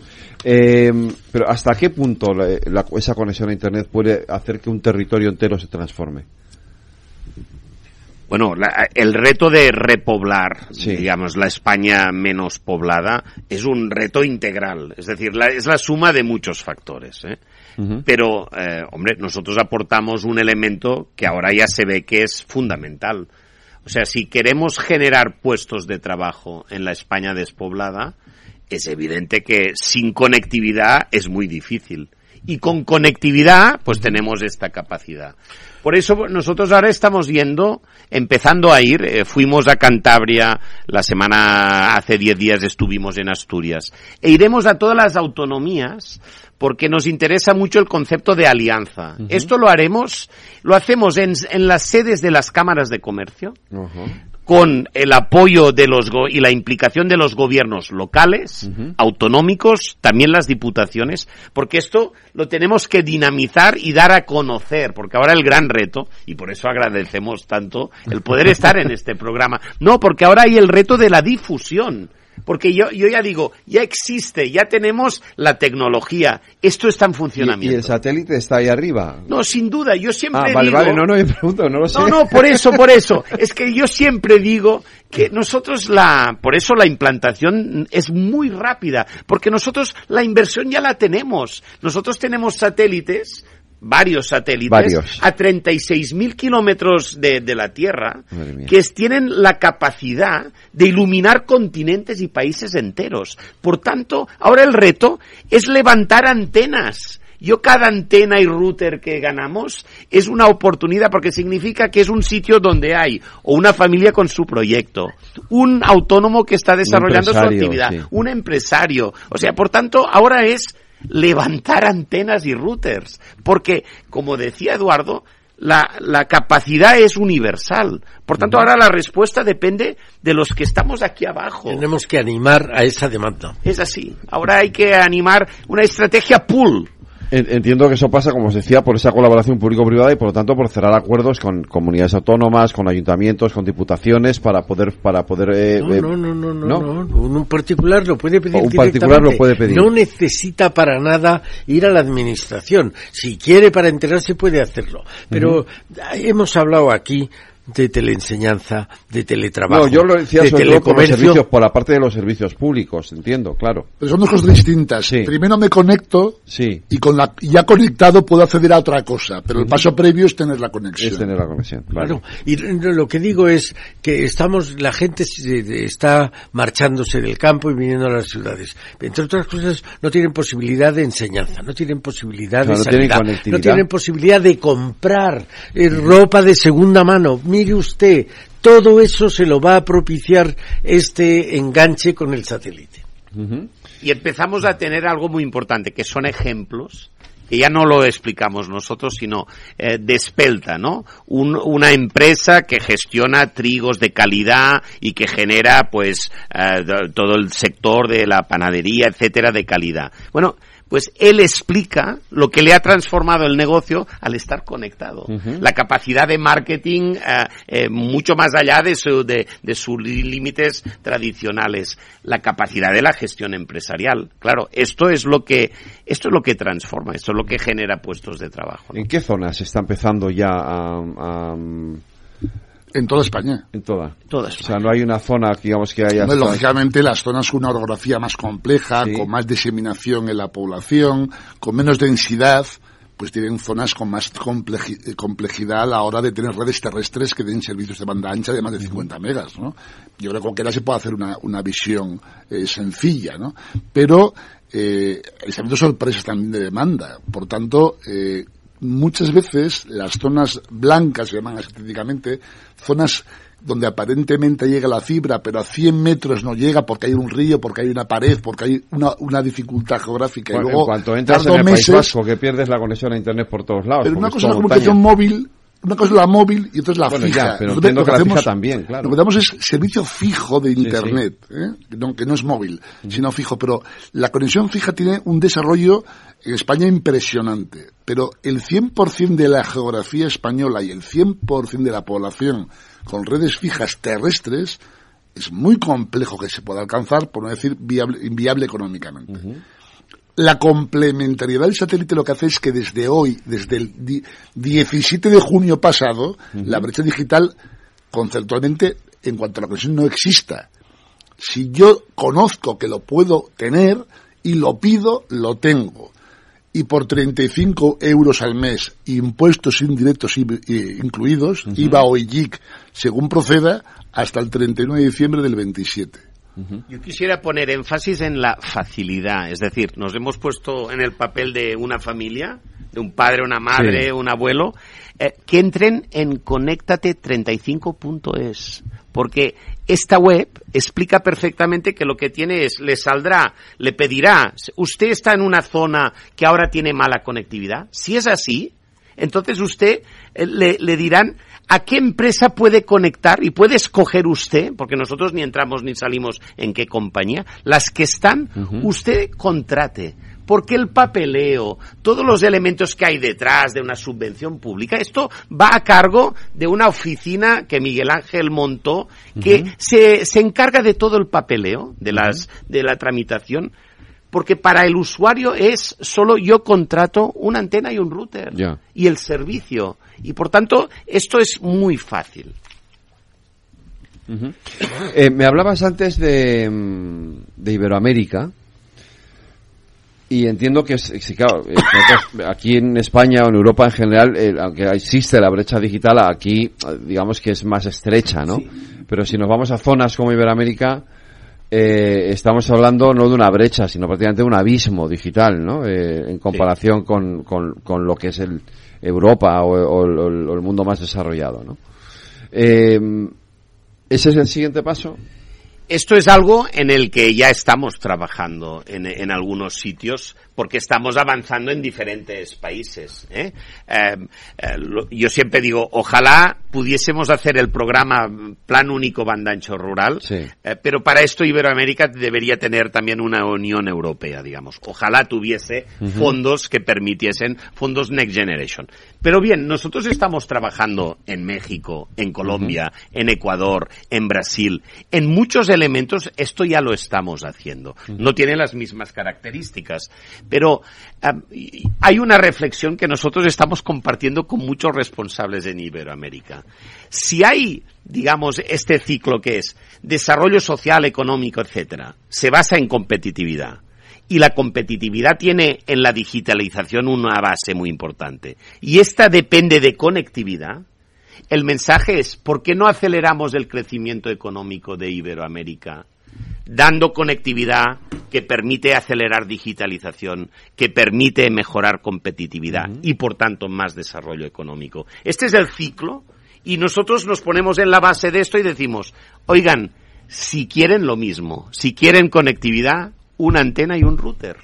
y, y, respecto a otras políticas a veces de desarrollo que son mucho más largas y costosas, nosotros siempre decimos, nosotros casi todo ya lo tenemos invertido arriba. Por tanto, ahora aquí es poner antena y router. Y por tanto, acelerar en muchísimos sitios. Iberoamérica, algo más del 40 y pico por ciento de la población no tienen un buen acceso a Internet. O sea, allí el porcentaje llega casi a la mitad. Es enorme. Y por tanto, la brecha como has dicho, es un abismo. Y nosotros somos un acelerador para el combate contra la brecha. Lo que digo es que la industria del espacio es muy rápida en implementar. Y aquí, un niño que pasa dos años sin conectividad es un mundo que se pierde. O sea que va de meses, va de semanas. Yo aquí lo expreso con una cierta vehemencia, porque como sé lo fácil que es transformar gracias a esta rapidez que tenemos, yo creo que no se trata, se trata de acelerar política pública para esto tenerlo ya al alcance inmediatamente. Porque si no pasan los meses, pasan los años y por tanto, entre otras cosas, nosotros intentamos que desde el Global Gateway de Europa, que si tenemos que invertir en, en verticales, la digitalización sea una de ellas. O sea, hay una visión estratégica de todo el ámbito iberoamericano. Y estamos allí empujando y trabajando con mucha gente para hacer esto posible. Porque allí la potencialidad es enorme. O sea, allí no es como aquí, que es uh, muchas millones de hectáreas, pero algunos centenares de miles. Allí es millones de personas excluidas, también en el ámbito digital. Uh -huh. Entiendo que esto tiene que llevar programas concretos, ¿no? De, de actuación allí o... Bueno, lo que decía el presidente, el, el, afán de colaborar con los gobiernos latinoamericanos sí. es, es, ADN de la compañía y hay una presencia tremendamente importante de la compañía en Latinoamérica para hacerlo. Uh -huh. Propuestas hay muchas encima de la mesa, hay que adaptarlas al contexto. Este modelo de europeo, este modelo que es pionero en Europa, este modelo pionero de España, que es único de demanda rural, que es el primero que se hace en Europa de estas características para cerrar la brecha digital al 100% del territorio y 100% de la población, puede ser un ejemplo con las adaptaciones necesarias para que en Latinoamérica se pueda entender una fórmula de colaboración y llevarla a efecto. Desde ese punto de vista, mi, eh, Federico, tenía razón. Esto es una empresa, bueno, de capital público, pero da igual, es una empresa privada que vive en el mundo privado, en el mundo de la competencia, y que eh, tiene una joya de producto y tiene que venderlo cuanto antes, no para ganar más dinero, que supongo que también, pero es para cerrar esa brecha digital. Sin embargo, hay una cosa que ya hemos dicho aquí, que es que hay ayudas públicas, hemos hablado de los fondos sí, Next Generation. Quería preguntar por eso, por los fondos Claro, Next porque y ahí sí es necesario la colaboración pública-privada. La parte privada la pone Ispasat. Yo le doy a usted la posibilidad de conectarse. Para que el otro ponga su dinero para la, la antena y el, el router, eso esa gente que normalmente no tiene ese dinero sí necesita una ayuda pública. Uh -huh. Entonces ahí sería... Y ahí entran en juego los fondos. Efectivamente. En, en Europa sí, en sí, España bueno, hablo sí. en Europa, evidentemente. En, en Iberoamérica claro. pues no tienen, no, uh -huh. no, han arbitrado todavía esos fondos. Pero en Europa sí, en Europa es decir, los, los que quieran acceder a, a, tienen la posibilidad de hacerlo a través, sobre todo las empresas me refiero, a través de los fondos Next Generation. El plan único uh -huh. está dotado con fondos de origen Next Generation y por tanto es política pública que tiene todo el sentido del mundo para igualar condiciones, aplicas política pública para hacer accesible a, a toda la sociedad española, viva donde viva, esto es Internet, vivas uh -huh. donde vivas. Y lo que tiene es las ayudas públicas, los fondos Next Generation, no van a tener que el privado que llama al conéctate, no, se lo ha solventado todo, lo único que tiene que hacer es que sepa que pedir eso quiere decir que los costes del establecimiento del router y de la antena se los va a poner el Estado dicho de otra manera, se va a poner, Ispasat va a solventarle esa papeleta. Él no tiene que pagarlo. Entonces es una empresa Ispasat le da el servicio y una ayuda pública se lo paga en los gastos de establecimiento, de instalación. Por tanto, es, desde ese punto de vista te decía, tienes razón, ahí hay colaboración público-privada. Pero Ispasat lo puede ofrecer mañana a Groenlandia, ya. suponiendo que sean ricos y no necesiten, no necesiten el, la ayuda pública para poder pagar los euros que sea la instalación. Uh -huh. eh, ¿Cuánto se tarda en poner un, eh, o sea, yo, yo llamo pido, eh, quiero, necesito un router y una antenita, ¿cómo me lo ponen? Entre la firma del contrato y la sí. instalación no pueden pasar más de 30 días. Uh -huh. mes, vamos. Por tanto, no pueden pasar más de 30 días. Por, o sea, siempre van a ser menos. menos. Uh -huh. Porque depende también de que yo esté en casa, de que lo pueda atender a quien me hacer la instalación, o sea, esa es la cuestión normal en cualquier tipo de actividad de la vida, ¿no? Pero no más de 30 días entre que se firma el contrato y tienes el servicio funcionando y operativo. Los viejos, recordamos en los años 70, que poner un teléfono en tu casa tardaba 18 meses para que Telefónica, que entonces era monopolio de teléfonos, te pusiera un teléfono en tu casa. 18 Uf, meses ya me acuerdo ya. para ponerte el teléfono. y Era ahora te horrible. dicen, le doy a usted con, conectividad digital por en menos de 30 días. Es decir, En cualquier punto de España, Ya, claro. Que no es menor. Que esa es la parte importante. Eh, Groenlandia ha salido aquí varias veces en la conversación, desde el principio, y por explicarles a nuestros oyentes, ¿qué es lo que está haciendo Ispasat en Groenlandia? Sí, eh, el 6 de febrero de este año lanzamos un, el último satélite, el Sí. Amazonas Nexus. Pues este satélite en el lanzamiento ya tenía tres grandes clientes. Uno es un operador de satélite para las líneas aéreas que Sí. cruzan el Atlántico. Otro es el Departamento de Defensa norteamericano. Y un tercer cliente es la empresa, la, la teleoperadora, digamos, de Groenlandia.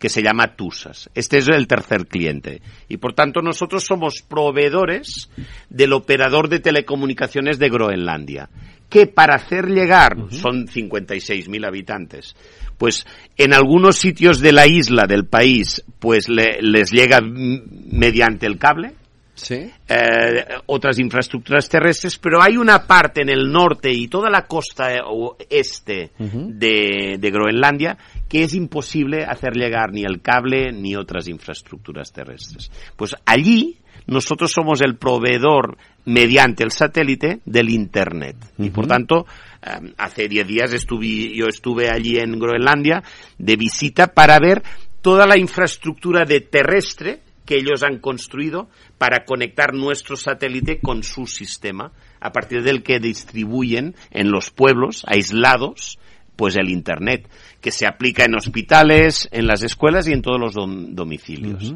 Y por tanto es un ejemplo, yo diría que muy plástico, ¿no? El hacer llegar eh, pues internet en las partes más remotas de Groenlandia. O sea, por tanto es un cliente más de, de Ispasat.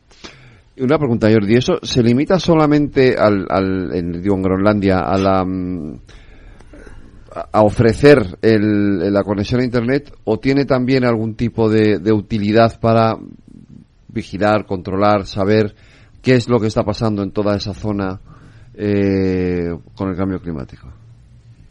Bueno, como decimos es, a partir de la conectividad, después hay 30.000 u- utilidades y Sí. funciones. Por tanto, eh, bueno, también tengo que decir que Ispasat, que históricamente era gestor de infraestructura satelital, es verdad que ahora hemos hecho un cambio estratégico muy fundamental en la empresa, que es, además de ser gestor de una infraestructura, cada vez estamos entrando más en la cadena de valor y por tanto en la provisión de, De soluciones, servicios. de soluciones Claro. y servicios. Un poco aguas abajo, digamos, Sí. ¿no? Eh, porque tenemos que competir y estar más cerca del mercado y sus necesidades forma parte de uno de los ejes estratégicos de nuestra empresa para poder competir en este mundo donde tienes que dominar algo más toda la cadena de valor, digamos. Bueno, pues eh, nosotros Ah, por ejemplo, con TUSAS, pues hablamos, de momento os damos conectividad. Y si queréis mm, ah, servicios de valor añadido, esto es algo que estamos hablando cada vez más con nuestros clientes. O sea que podemos encargarnos nosotros de otros servicios. Así como estamos hablando con especialistas en gestión forestal, en gestión del regadío, eh, porque nos interesa mucho entender el mercado al que servimos porque cada vez tenemos que estar más cerca, porque eh, para nosotros también poder proveer servicios. ¿eh? y, y, por tanto, em, hay un tema en Groenlandia que es importante, es los satélites pueden ser una alternativa cuando otras infraestructuras fallan. Es decir, podemos ser el backup cuando otras infraestructuras por algún motivo fallan. ¿eh? Y por tanto, el satélite es la gran tecnología que se utiliza cuando todas las demás caen. En momentos de emergencia, ¿eh? Eh, el satélite es donde se utiliza. En salvamento, en 30.000 eh, accidentes, el satélite es una tecnología muy robusta, muy difícil de, de poder cortar. ¿eh? O sea, un satélite no se corta tan fácilmente como un cable marino. Y por tanto... Terremotos. ¿eh? Los terremotos, el que acaba de pasar Bueno, en claro, Marruecos. Por eso o que en es- Afganistán. O sea, la, la tecnología del satélite es muy resiliente, es resistente, es resiliente, aguanta bien eh, y por tanto, en este sentido es evidente que para Groenlandia, como para Europa, les interesa. Claro, el cambio entiendo que es antes Ispasat ponía un satélite ayer y decía, "Ala, ahora venid vosotros y, y proveer, ¿no? Utilizar, Sí. eh, y ahora no, ahora es, también, pero eh, no, ahora yo también quiero proveer mis propios servicios. Por ¿no? ejemplo, a gobiernos eh, de Iberoamérica proveemos algo como sería Sí. el aula digital. Ajá. El aula digital es no solo la conectividad, sino os proveemos los medios, la formación de los formadores, procesos de, de- de- de adopción por parte de la comunidad local de la digitalización. Es decir, esto es mucho más que ir a una escuela remota, dejar una antena y un router e irte. No, no. Hablamos de aula digital, que es un concepto integral. Claro, esto nosotros lo hacemos. Con otros partners damos telemedicina, que significa el servicio final. En este caso es en colaboración con partners. Por eso que nosotros somos, es que practicamos la alianza cada día. Y más que lo tendremos que hacer. Porque, o sea, la cadena de valor finalmente, el usuario final quiere una solución a su problema. Bueno, pues nosotros cada vez estamos más implicados en algo que, es, hombre, evidentemente supone gestión de una infraestructura espacial, que es todo un mundo apasionante, pero que estamos cada vez integrando más en la, en la cadena de valor. Entre otras cosas, porque es una compañía que se tendrá que defender de los grandes gigantes del espacio, que están Ya. haciendo una disrupción de todo el mercado. Y yo siempre digo, ya, pero en cuidar a nuestro cliente, esto nos da un punto diferencial. Valor Y es- añadido. sí, y un valor añadido, y es una barrera de entrada de otros. ¿eh? Porque a simpáticos no nos ganan. Y a pagar impuestos en España tampoco. yo- yo- Jordi, ¿hay algún paso más? Y cuando algo de, de algún paso más te eh, señalo esto que es un móvil, porque nuestros clientes no me ven. Decir, porque yo, a mí, por ejemplo, me da mucha rabia cuando entro al garaje de mi casa y se me corta la llamada. Eh, y entiendo que esto se, se soluciona, por ejemplo, con, con, con, la- con una conexión satélite, ¿no? No, es El garaje de casa ver, es difícil. Es distinto. Sí. Eh, No dice, lo sé. dice algún jurista Pero que un- yo siempre digo la frase porque me lo dijo un buen jurista que lo imposible en derecho no obliga, ¿no? La- las eh, ondas electromagnéticas eh, que usamos en Sí. los satélites, usa la telefonía móvil, usa la radiofrecuencia en general, tienen muchísimas ventajas, pero tienen también alguna limitación. Es que yo si la quiero introducir muy, muy, muy dentro de la Tierra, llega un momento que no llega. ¿Qué hay que hacer? Hay que incorporar otras tecnologías que repliquen esa señal. ¿Puede llegar a hacerse? Sí. Igual te compensa hablar menos por el teléfono en el garaje, pero, pero se puede hacer casi todo. Pero el satélite está para cubrir esta parte más, más amplia de, de los servicios que aumentamos, que ese punto de detalle. Ahora, con el mundo futuro de la telefonía móvil también estamos trabajando para dar esa, esa complementariedad incluso en soportes, en backhaul para eh, tecnologías de alta capacidad. La búsqueda de personas, por ejemplo, que se pierde. Puestos ¿no? típicamente ¿no? satelital, ¿no? Eh, Por ejemplo, eso es un, eso es un, un servicio que es puramente satelital, ¿no? El- Bueno, como la todo- en montaña la es un caso localización, típico. claro. Típico, típico, sí. La localización, ¿no? Efectivamente. Pues eh, se nos ha ido la hora. No, es apasionante. Como, como, como, como suele ocurrir siempre, Eduardo, ¿le quieres poner el punto de final?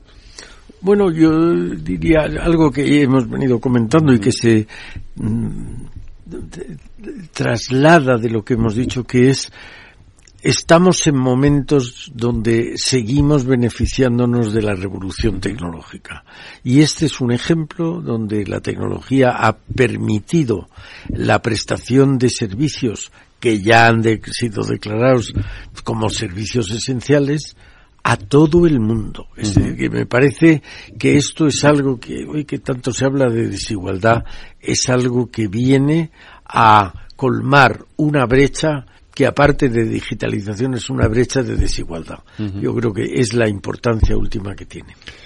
Pues eh, Jordi Ereu, muchísimas gracias por habernos eh, acompañado en este ratito. Miguel Ángel Argüelles, también a ti, muchas gracias a los dos Gracias por eh, haber por estado. invitarnos. No, no, nosotros encantados, de verdad, y hablaremos más veces de esto, ¿no, Eduardo? Nunca despreciamos ¿eh? una oportunidad porque- para explicarnos, ¿eh? Está fenomenal, es maravilloso. Muchísimas gracias a los Gracias dos. a ti, Eduardo, la semana que viene seguimos con nuestros debates Transforma España. Un abrazo, Muy bien. cuidaros. Gracias. Mario, que eso de que no te da tiempo a pillar el tren. No te preocupes, que lo he mirado y hay un tren cada hora. Así que nada, salsero, duchita fría, cafetito para la resaca y ya te estás viniendo que está tu ahijao y toda su clase esperándote. Niños, saluda al Tito. En Renfe tenemos la mayor frecuencia de trenes de este país. Nadie te da más. No todos los trenes son como Renfe. Renfe, tu tren. ¿Qué es ir más allá? Con Arval podrás llegar donde te propongas de la forma más sostenible y asegurar un mundo mejor contribuyendo a la seguridad en carretera, al futuro de las ciudades y a la calidad de vida. Ser responsable sin tener miedo al liderar el cambio. Arval, la transición energética arranca aquí. Más información en arval.es. Si te gusta el pádel, en Capital Radio tenemos tu espacio. Todos los martes a las 22 horas saltamos a la pista para contarte la actualidad del World Padel Tour, los torneos amateur, las novedades de las marcas y toda la actualidad relacionada con el segundo deporte más practicado de España. Esto es Padel, los martes a las 10 de la noche en Capital Radio. Si enciendo la radio, renta fija. Si abro el periódico, renta fija. Si entro en internet, renta fija. Pero, ¿cómo aprovecho la oportunidad? En Renta 4 Banco te lo ponemos muy fácil. Letras del tesoro sin esperas, fondos de renta fija un clic y una amplia gama de bonos a largo plazo. Todo con la facilidad y garantía del primer banco español especializado en inversión. Entra en r4.com o en cualquiera de nuestras oficinas y no dejes escapar la oportunidad. Renta 4 Banco. ¿Quieres más? Industria, seguridad, tecnología, aeronáutica, innovación, empleo de calidad, defensa. Hablemos de defensa y seguridad, el primer programa de radio que da voz a la industria nacional de defensa. Los miércoles a partir de las tres y media de la tarde, hablemos de defensa y seguridad con Laura Blanco, de la mano de IDS.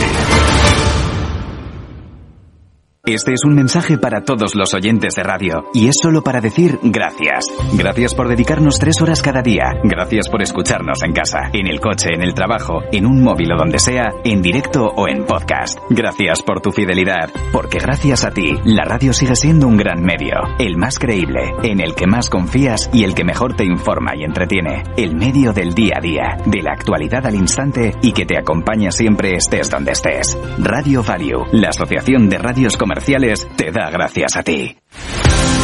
Empresas tecnológicas, escuelas de negocios, sindicatos, organizaciones empresariales, empresarios, formadores y figuras relevantes de las administraciones públicas comparten tertulia todos los miércoles a las 3 de la tarde en Cibercotizante, un programa dirigido por José Joaquín Flechoso. Cibercotizante, la digitalización desde una óptica diferente. Capital Radio.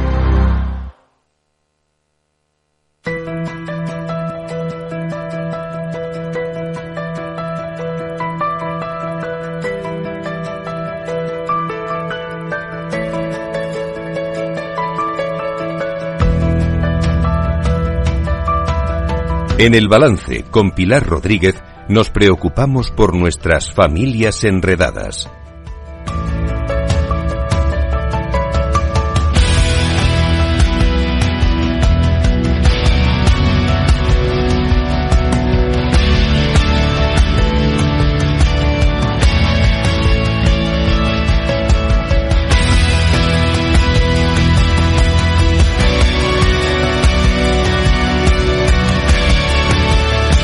Pilar Rodríguez, muy buenas noches. Muy buenas noches, Este martes, martes de familias enredadas aquí en nuestro en nuestro balance en esta última media hora del programa. Sí. Eh, vamos a hablar de la felicidad y de las nuevas tecnologías. Bueno, la felicidad a nuestros chicos, a nuestros chicos. Bueno, y de las nuevas tecnologías, que no es poco de un- pavo, es- es ¿no? amplio.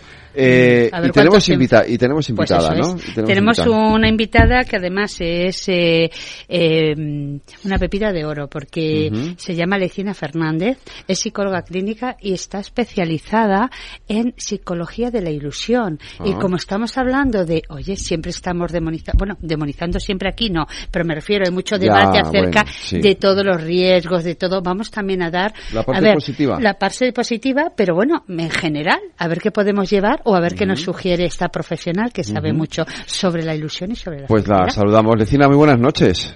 Hola, muy buenas noches, ¿qué tal estáis? Eh, pues encantados de hablar contigo, de saludarte y de poder comentar este tema contigo y con Pilar, porque es verdad que, a ver, no desde un punto de vista negativo, pero siempre nos fijamos digamos, en, en los aspectos pues más eh, problemáticos que pueden tener las redes sociales, en las expo- la exposición a los riesgos que tienen los menores, pero también Mm. es verdad que, eh, que al final la tecnología pues también ha- tiene un lado bueno, tiene muchos lados buenos, no uno, tiene muchos lados También, buenos, ¿no? también, sí. y, y también aportan una de sus dosis de, de felicidad, que es lo que hemos llamado aquí en el programa hoy, ¿no? Sí, ¿Eh? eso es, eso es. Entonces vamos a ver cómo podemos eh, llevar a los padres esta, esta, este enfoque, ¿no? Es desde un ángulo más positivo con todo lo que aporta, aparte de lo que ya sabemos, que sí conecta con mucha gente, pero como estamos hablando de menores y de adolescentes, eh, yo sí me gusta mucho conocer un poco eh, el enfoque de Lecina. En, en este asunto, con Vale. las tecnologías y los menores y las familias. Pues Lecina, dinos. Cuéntame, a ver, pregúntame lo que quieras. Bueno, pues un poco. Empecemos así. De Eh, todas sí. formas, gracias ¿eh? por, por pensar en mí y además por tener la oportunidad de dirigirme a familias, que me ha dicho Pilar, que era con familias que yo Sí, sí, sí, sí. tiempo atrás he trabajado con ellas y es que me parece importante, no fundamental, esencial, el que las familias estén en el ajo, como se suele decir, estén desde dentro conociendo tanto los problemas como la parte positiva y sobre todo conociendo a sus hijos. Eso me parece lo más importante. Así que desde aquí quiero saludar a todos y dar las gracias por estar ahí. Muy bien. Pues mira, vecina, sobre todo a mí me parece muy importante la parte eh, de los chavales, eh, de los chicos, mm, es decir, la percepción que tienen ellos de la felicidad, eh, qué les ilusiona, por qué ven en, en- en la tecnología como, bueno, mm, sabes tú, que aunque sea esa felicidad falsa, ¿no? Ese alter ego del que hablan, ¿no? Que, que, que pueden encontrar en, en las redes sociales, en internet. Eh, ¿cómo, ¿Cómo pueden, esa, mm, qué, qué componentes, tú que conoces el tema en profundidad de la ilusión, que realmente la ilusión para mí me parece que es que está muy vinculado también con la felicidad, ¿verdad? Entonces, eh, ¿qué, ¿qué podrías aportarnos, ¿no? Mm, eh, a este, un poquito, a este, a este tema? ¿Cómo lo Pues- perciben ellos? ¿Cómo, cómo, cómo ves tú que, que ellos perciben? mm, Es un tema muy amplio y eso que acabas de decir es importante, lo de la percepción. Y claro, es que cuando hay un problema o cuando hay una cosa nueva, lo primero que nos tenemos que preguntar cuando hacemos un análisis es qué es. ¿Sabes? Entonces, ¿qué, es- ¿qué son las tecnologías en este momento? ¿Qué es lo que tienen en las manos los adolescentes hoy o los niños? Y por otra parte, ¿qué es la felicidad?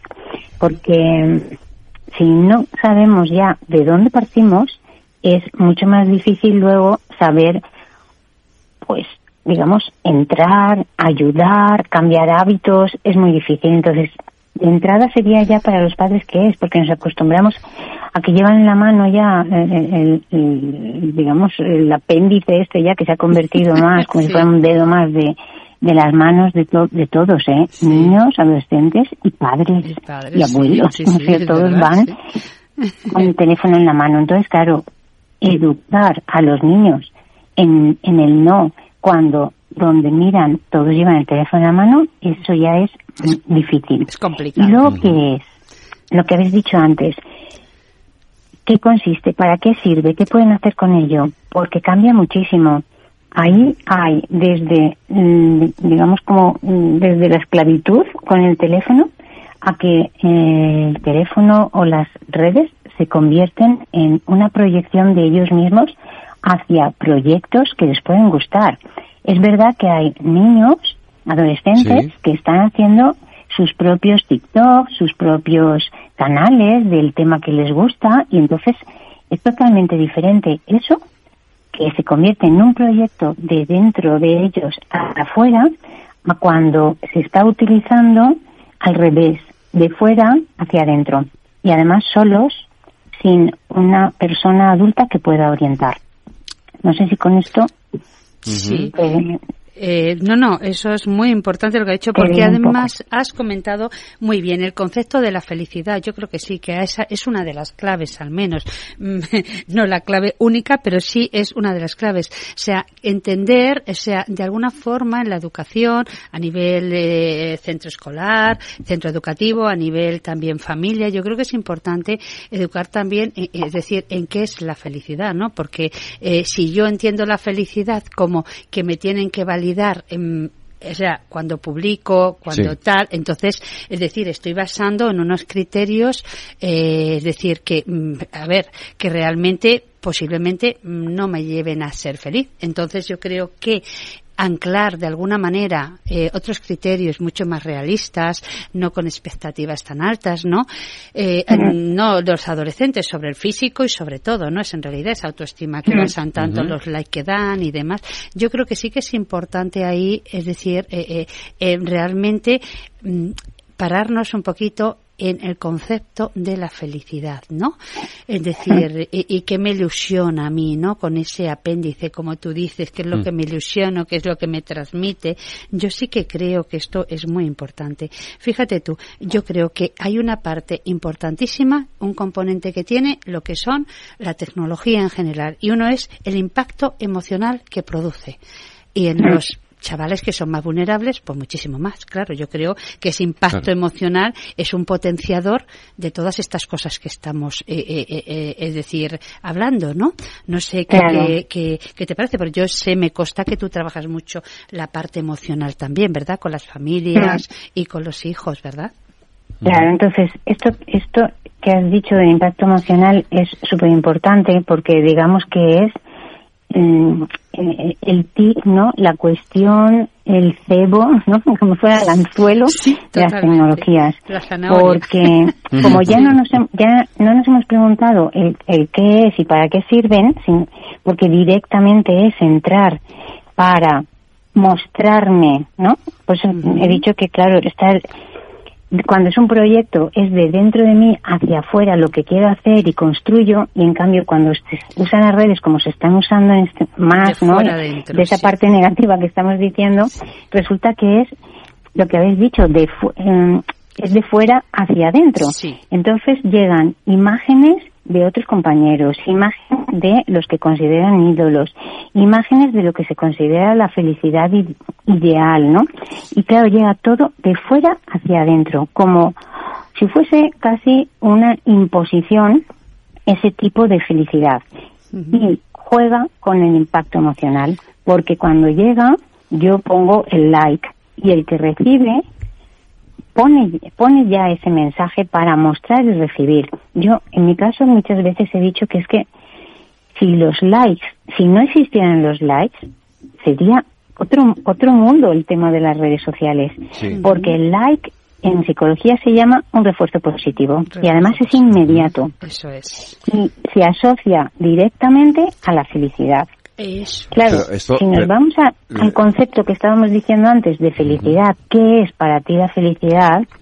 Reducirlo a recibir un like, que es como cuando pongo el ejemplo típico, aunque ahora hablar de los animales es un poco difícil, ¿no? Pero el ejemplo típico del circo, cuando se entrena a un animal, un perro, un mono, a pasar por, no sé, a saltar, ¿no? O a jugar con la pelota. Inmediatamente se da un caramelo. Un caramelo es eso, el refuerzo. Entonces, la diferencia que tenemos los seres humanos es que la felicidad sería ese proyecto de poder saber coger y saltar el, el aro o la pelota, eso de que yo soy capaz de hacer eso y me sale bien y me esmero, a la diferencia de que la felicidad se centra en recibir el caramelo. Es que es un planteamiento totalmente diferente.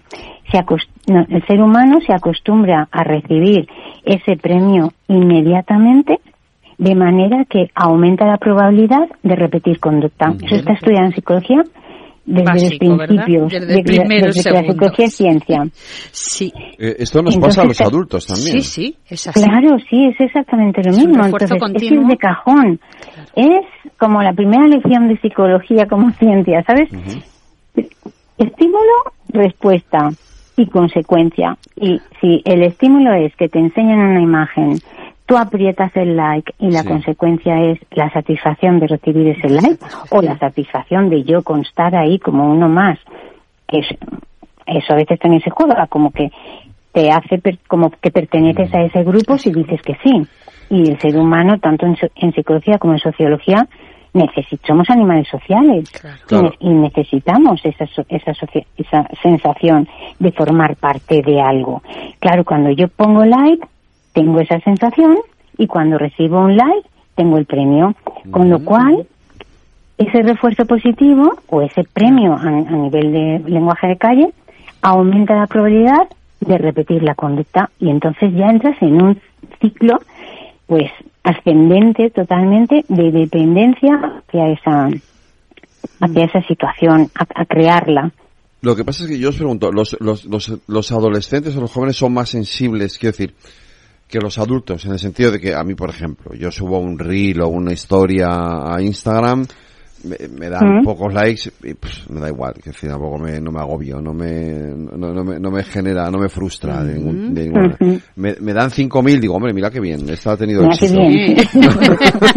Te Vale. yo también. Pero, Claro. pero bueno, pero claro, Ujú. que digo, ah, mi- qué bien, oye, has tenido, pero quiero decir, ma- más, allá de eso, entiendo que, que, que en los adolescentes los, las emociones que genera eh, son mucho más, eh, no sé si llamarlas extremas, Intensas. o más, inten- más intensas. edad, sí, Son- más sí. intensas, ¿no? Claro. Si me han dado Normal. pocos likes, me pongo a llorar casi, y si me dan muchos, mm, eh, invito a mis, todos mis amigos a tomar cañas, ¿no? Claro, es que sí, es que eso que dices es muy acertado, porque es que además hay que pensar que la adolescencia es una etapa en la que, igual como en la pubertad, cambias de ni- físicamente de niño o niña a hombre y mujer, Sí. es, la- es el cambio físico, la adolescencia es el cambio de personalidad. O sea, es un proceso de tiempo en el que se va perfilando la personalidad. Eso es. Ahí Con es. lo cual, a diferencia de ti, cuando tú pones algo en Instagram tú- y tú ya tienes más o menos pues un rol, una, una identidad, una seguridad, lo que tú has dicho, que me ponen menos y bueno, pues vale, no es lo mismo que si me ponen 5.000. Claro. Pero se queda ahí porque tú ya tienes tu imagen, tu perfil Claro, hecho Sí. contigo mismo, que puedes estar más a gusto o menos, pero Sí. lo tienes, ¿no? Y, y puedes recurrir y sabes a dónde para, para si quieres mejorarlo.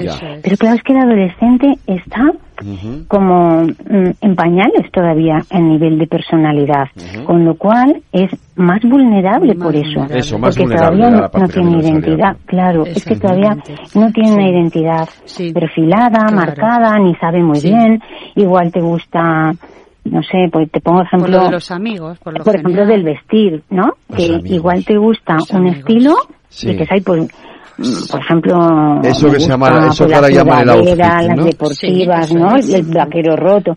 Pero es que luego también me gusta otro estilo y entonces ahora yo qué sé de si, me- si, si también me gusta llevar una chaqueta, por ejemplo, ¿no? Ya. Un blazer, por ejemplo. Estoy pues buscando. esto de, pues no tengo claro y esas Y me dejo, refuerzos me- que claro. vienen de fuera y me dejo llevar por lo que opinan los demás de, de- Claro. subo esta foto con esta blazer y si no les gusta no me la compro Sí, y y a mí, otra a mí me puede encantar pero si todos los que los que Mm. esto no me dan like Pues entonces eso no es me que la no es compro guay. ¿no? Eso es, o, es que no o que guay. tus amigos en este momento visten más de la otra De otra manera, o visten de esa, porque le- en esa etapa tú piensas que pasan de el entorno familiar como único punto de referencia Ya. al entorno social. En ese proceso de adolescencia ya estás en el entorno social y es muy importante. Entonces la mimetización con el grupo da seguridad.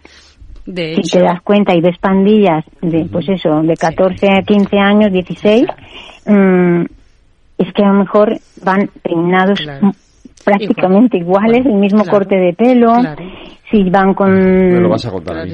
que tiene José la sudadera. Mira, estoy de lo del corte de pelo. No sabes hasta qué punto estoy de lo del corte de pelo. O sea, ¿Por qué lo dices? porque yo tengo, un, yo tengo un niño de 17 que está todo el día mirando cómo le queda este u El otro corte de pelo, lo el flequillo. claro. Claro, Básicamente. pero el corte de pelo ahora mismo es mm, fundamental. muy clave. Pero esto no me pasa, yo no, Claro. yo no he pasado por eso. Sí. pero ellos sí. Tendrías otra cosa en Sí, ese momento. Claro, todos No, no sí. Entonces, fíjate tú que, eh, eh, hablando de este tema de la percepción de los jóvenes, fíjate tú que hay estudios de percepción y felicidad, de cómo lo perciben, y hay, hay, hay un estudio que además eh, eh, eh, concluía que realmente ahora los adolescentes son más propensos a afirmar que, eh, eh, que se sienten mejor. El 25% afirma sentirse menos solo con las redes sociales, internet y demás.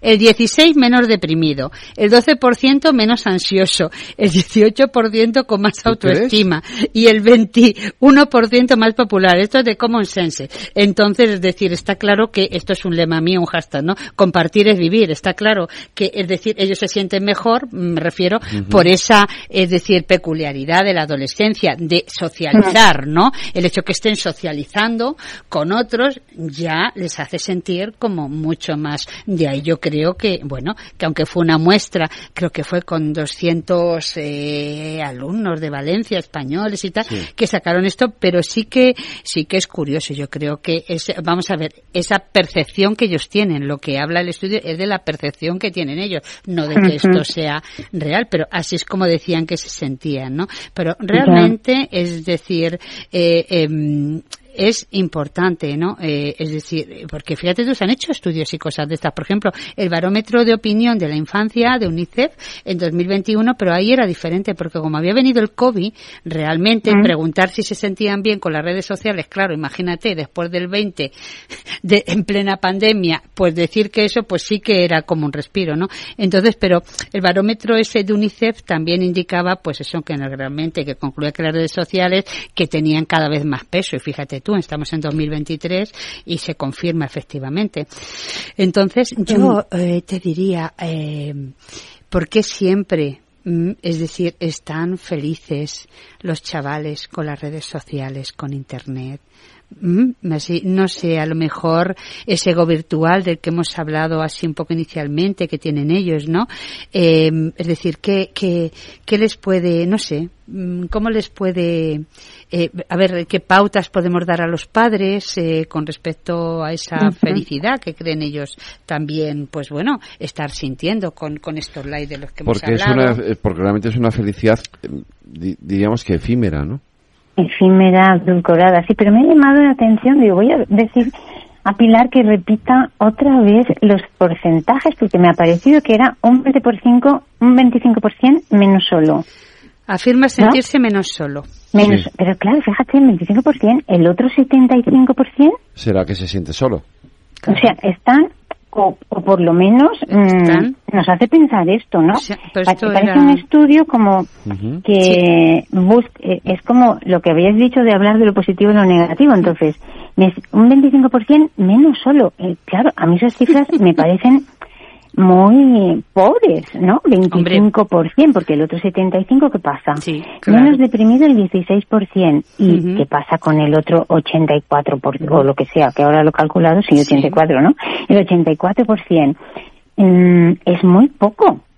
Es como que querían sacar lo positivo, me da la impresión. Claro, claro. Ahí los estudios, eh, efectivamente, a veces, pues, quieren sacar eh, realmente, es decir, lo enfocan, ¿no? Para lo mejor. Eh, sí, porque eh, no, no es lo positivo, sino sacarle ahí como si fuese un poquito a vender las redes, ¿no? Sí, el un poco 25% sesgado, más- tal vez.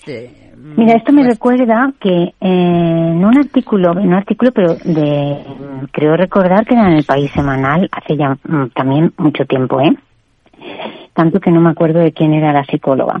Pero cuando salió todo el tema de Internet y la posibilidad que presta Internet y las redes sociales, esto sería pues, pues por, eh, estaba Sí. eh, más o menos con el 2000, ella hizo en un congreso habló de eh, lo bueno que era esto, ¿no?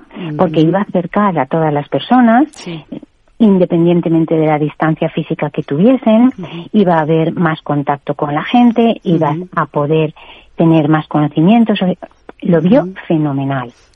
Y el artículo hará unos 5 o 7 años, en, en, en un congreso volvió a aparecer ella a pedir perdón, a disculparse, claro. porque había dicho eso en el principio del año del milenio, ¿no? Y, y la práctica, lo que en teoría parecía que nos iba a acercar y en ese sentido a ser beneficioso para el ser humano y por tanto mejorar la felicidad, resulta que con el tiempo, en la práctica, se ha visto que es al revés. Que es al revés, Aísla. Claro. Este refuerzo positivo que hemos usado se van centrando cada vez más en hacer esa conducta y van dejando y abandonando las suyas, sean de responsabilidades como por ejemplo los estudios o participar en casa en las tareas o incluso sus propios hobbies, los están dejando para estar pegados ahí en, en las tecnologías, en Internet, en las redes sociales, etcétera, etcétera. Y fíjate qué curioso, ¿no? Que, que se disculpase porque habían visto que el proceso había llevado por un camino que no habían imaginado. Y ahora todavía es más grave. Estuve yo justo antes de la pandemia en un congreso sobre realidad virtual para relacionarlo también con el tema del impacto de las emociones en las personas y tal, yo iba desde ese punto de vista. Y con la realidad virtual, los propios, el propio gremio que está trabajando y creando realidad virtual, está haciendo el producto, nos dijo que tenían miedo, no, pánico de lo que iba a pasar. Y lo que iba a pasar era que ellos calculaban que dentro de 20, 25 años, o sea, ya debemos llevar unos 10 o así, o sea, dentro de 15, decían que ni ellos mismos sabrían diferenciar la realidad de la ficción.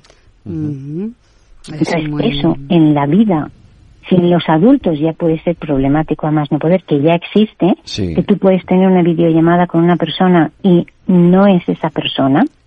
Tú estás viendo a tu amigo lo ves y, escuchas su voz y resulta que, no, es, tu amigo, imagínate eso con niños y adolescentes. Claro, claro. Claro, pues eso tiene que ver mucho también con las imágenes de, bueno, que ya, sí, que ya hablaremos el próximo día, el día 24 que viene una persona. Sí, de inteligencia, el tema de los niños, esos tan jovencitos de 11 años. Pues mira, es que la educación es súper importante precisamente para que eh, el buen uso, sobre todo las tecnologías no son malas, lo que malo es el uso. Entonces, eh, es decir, precisamente para qué lo voy a utilizar yo? Pues para expresarme, para comunicarme, como apoyo para cualquier trabajo, como apoyo para también para distracción, ¿por qué no? Como creatividad, para potenciar la creatividad, para tener mayor dominio y habilidades en algunas cosas a través de juegos o tal, pero compatible con, es decir, un contacto con tu realidad, efectivamente. Entonces, un poco la educación enfocarla por, por esa línea, me refiero, pero claro, esto es mucho pico y pala, pero es que, mm, mm, pero esto desde, mm, desde cero, es decir, desde que empiezas en el colegio, em, eh, eh, o sea, eh, o sea compartiendo eso, es digamos un, un, a ver, como digo, unificando, que no me sale la palabra, unificando un poco los criterios con familias y un poco la línea de trabajo, porque yo creo que hay que planificar una línea de trabajo. No se trata de ir un día al, por ejemplo, voy al centro, doy una una doy un taller, ¿no? A los chavales adolescentes ya, no, estas cosas yo creo que tiene que haber personas entendidas, especialistas. No te digo que están los profesores, porque igual ya tienen demasiado el equipo docente, pero sí que debe estar esto, ¿verdad? Efectivamente, todos, y debe estar, además de transversalmente con los profesores, pero sí a lo mejor una, pues, a ver, unas acciones eh, formativas, educativas, como las queramos llamar, es decir, más de, pues más, un poco más intensas. Intensas me refiero a la frecuencia, ¿no? Que tiene que estar, efectivamente, porque si no, no llegamos, no llegamos. Los chavales llegan con 12 años, los que más aguantan, entregan a los 14 años los móviles y resulta que, mm, claro, es que entonces viene, y espérate ahora con la inteligencia artificial, como tú has dicho, entonces ya es que no estamos preparados. O sea, los padres, ahora los adultos, padres y no padres, no estamos no están preparados para, entonces no estamos preparados para lo que teníamos, ahora nos entra otra cosa encima, mucho más potente, y eso claro. Entonces, es muy bueno, sí, pero realmente hay mucho trabajo pendiente que hacer. Es bueno, pero tiene que estar como un área más de nuestra vida. Efectivamente. No cubriendo toda la vida. No cubriendo y ese toda la es vida. el problema que está, está empezando a pasar. Fíjate que en los países nórdicos ya este año, este curso, ahora no me acuerdo quién era, si era Finlandia o Noruega, no me Han acuerdo. quitado los ordenadores de las clases. Han quitado los ordenadores, Sí, de la- ya no los Suecia, móviles, era, sino sí, los ordenadores. no sabía, fíjate. Sí, volver sí, otra vez sí. al papel, Al papel. y volver otra vez a la práctica directa de educar, de aprender con las manos, con el profesor y con el habla. Porque estamos perdiendo, además, el lenguaje, que Hombre, eso ya es mm, peligrosísimo, claro. Y la- somos los últimos, los españoles, en la capacidad, en la comprensión lectora de Europa, en último lugar. Fíjate. Pues, eh, Virginia y Pilar, se nos ha pasado Pues, la media hora rapidísimo, sí. como Sí, pues venga, pues Ha sido un padres que ánimo que se puede hacer. Muchísimas puede hacer, gracias. Un placer. Regina, haberte escuchado y haber colaborado en esta. Y a mí lo mismo digo hacia Os lo vosotros. agradezco noche. mucho a las dos. Un abrazo, Muchas cuidados. gracias. Un abrazo, Adiós, hasta luego, abrazo, chao.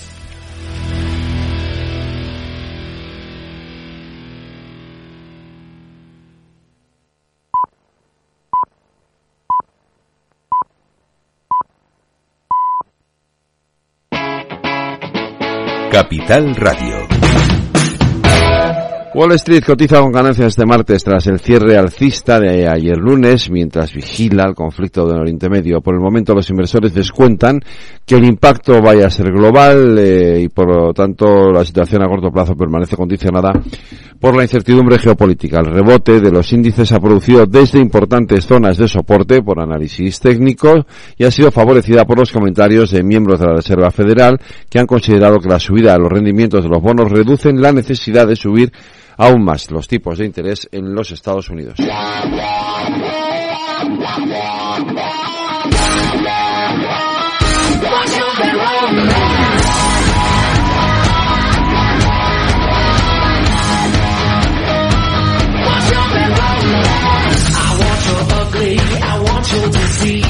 40 años cumple hoy la cantautora estadounidense Liz Hale, conocida en Red Lion, Pensilvania, conocida por ser la guitarrista, perdón, nacida en Red Lion, Pensilvania y conocida por ser la guitarrista y la voz solista de la banda de hard rock Halestorm, formada con su hermano Hare Jai en 1997. Su álbum debut homónimo apareció en 2009 y el single Love Beats So Do I, que encabezaba su segundo trabajo, fue premiado con un Grammy a la mejor interpretación de hard rock. Los dos álbumes siguientes fueron top 10 en las listas Billboard y su entrega más reciente fue Back from the Dead en mayo de 2022. Con este Bad Romance de Halestorm nos despedimos hasta mañana. En la redacción Aida Esquire y Lorena Ruiz en la realización técnica Jorge Zumeta les habló Federico Quevedo. Escuchen lo que viene aquí en Capital Radio.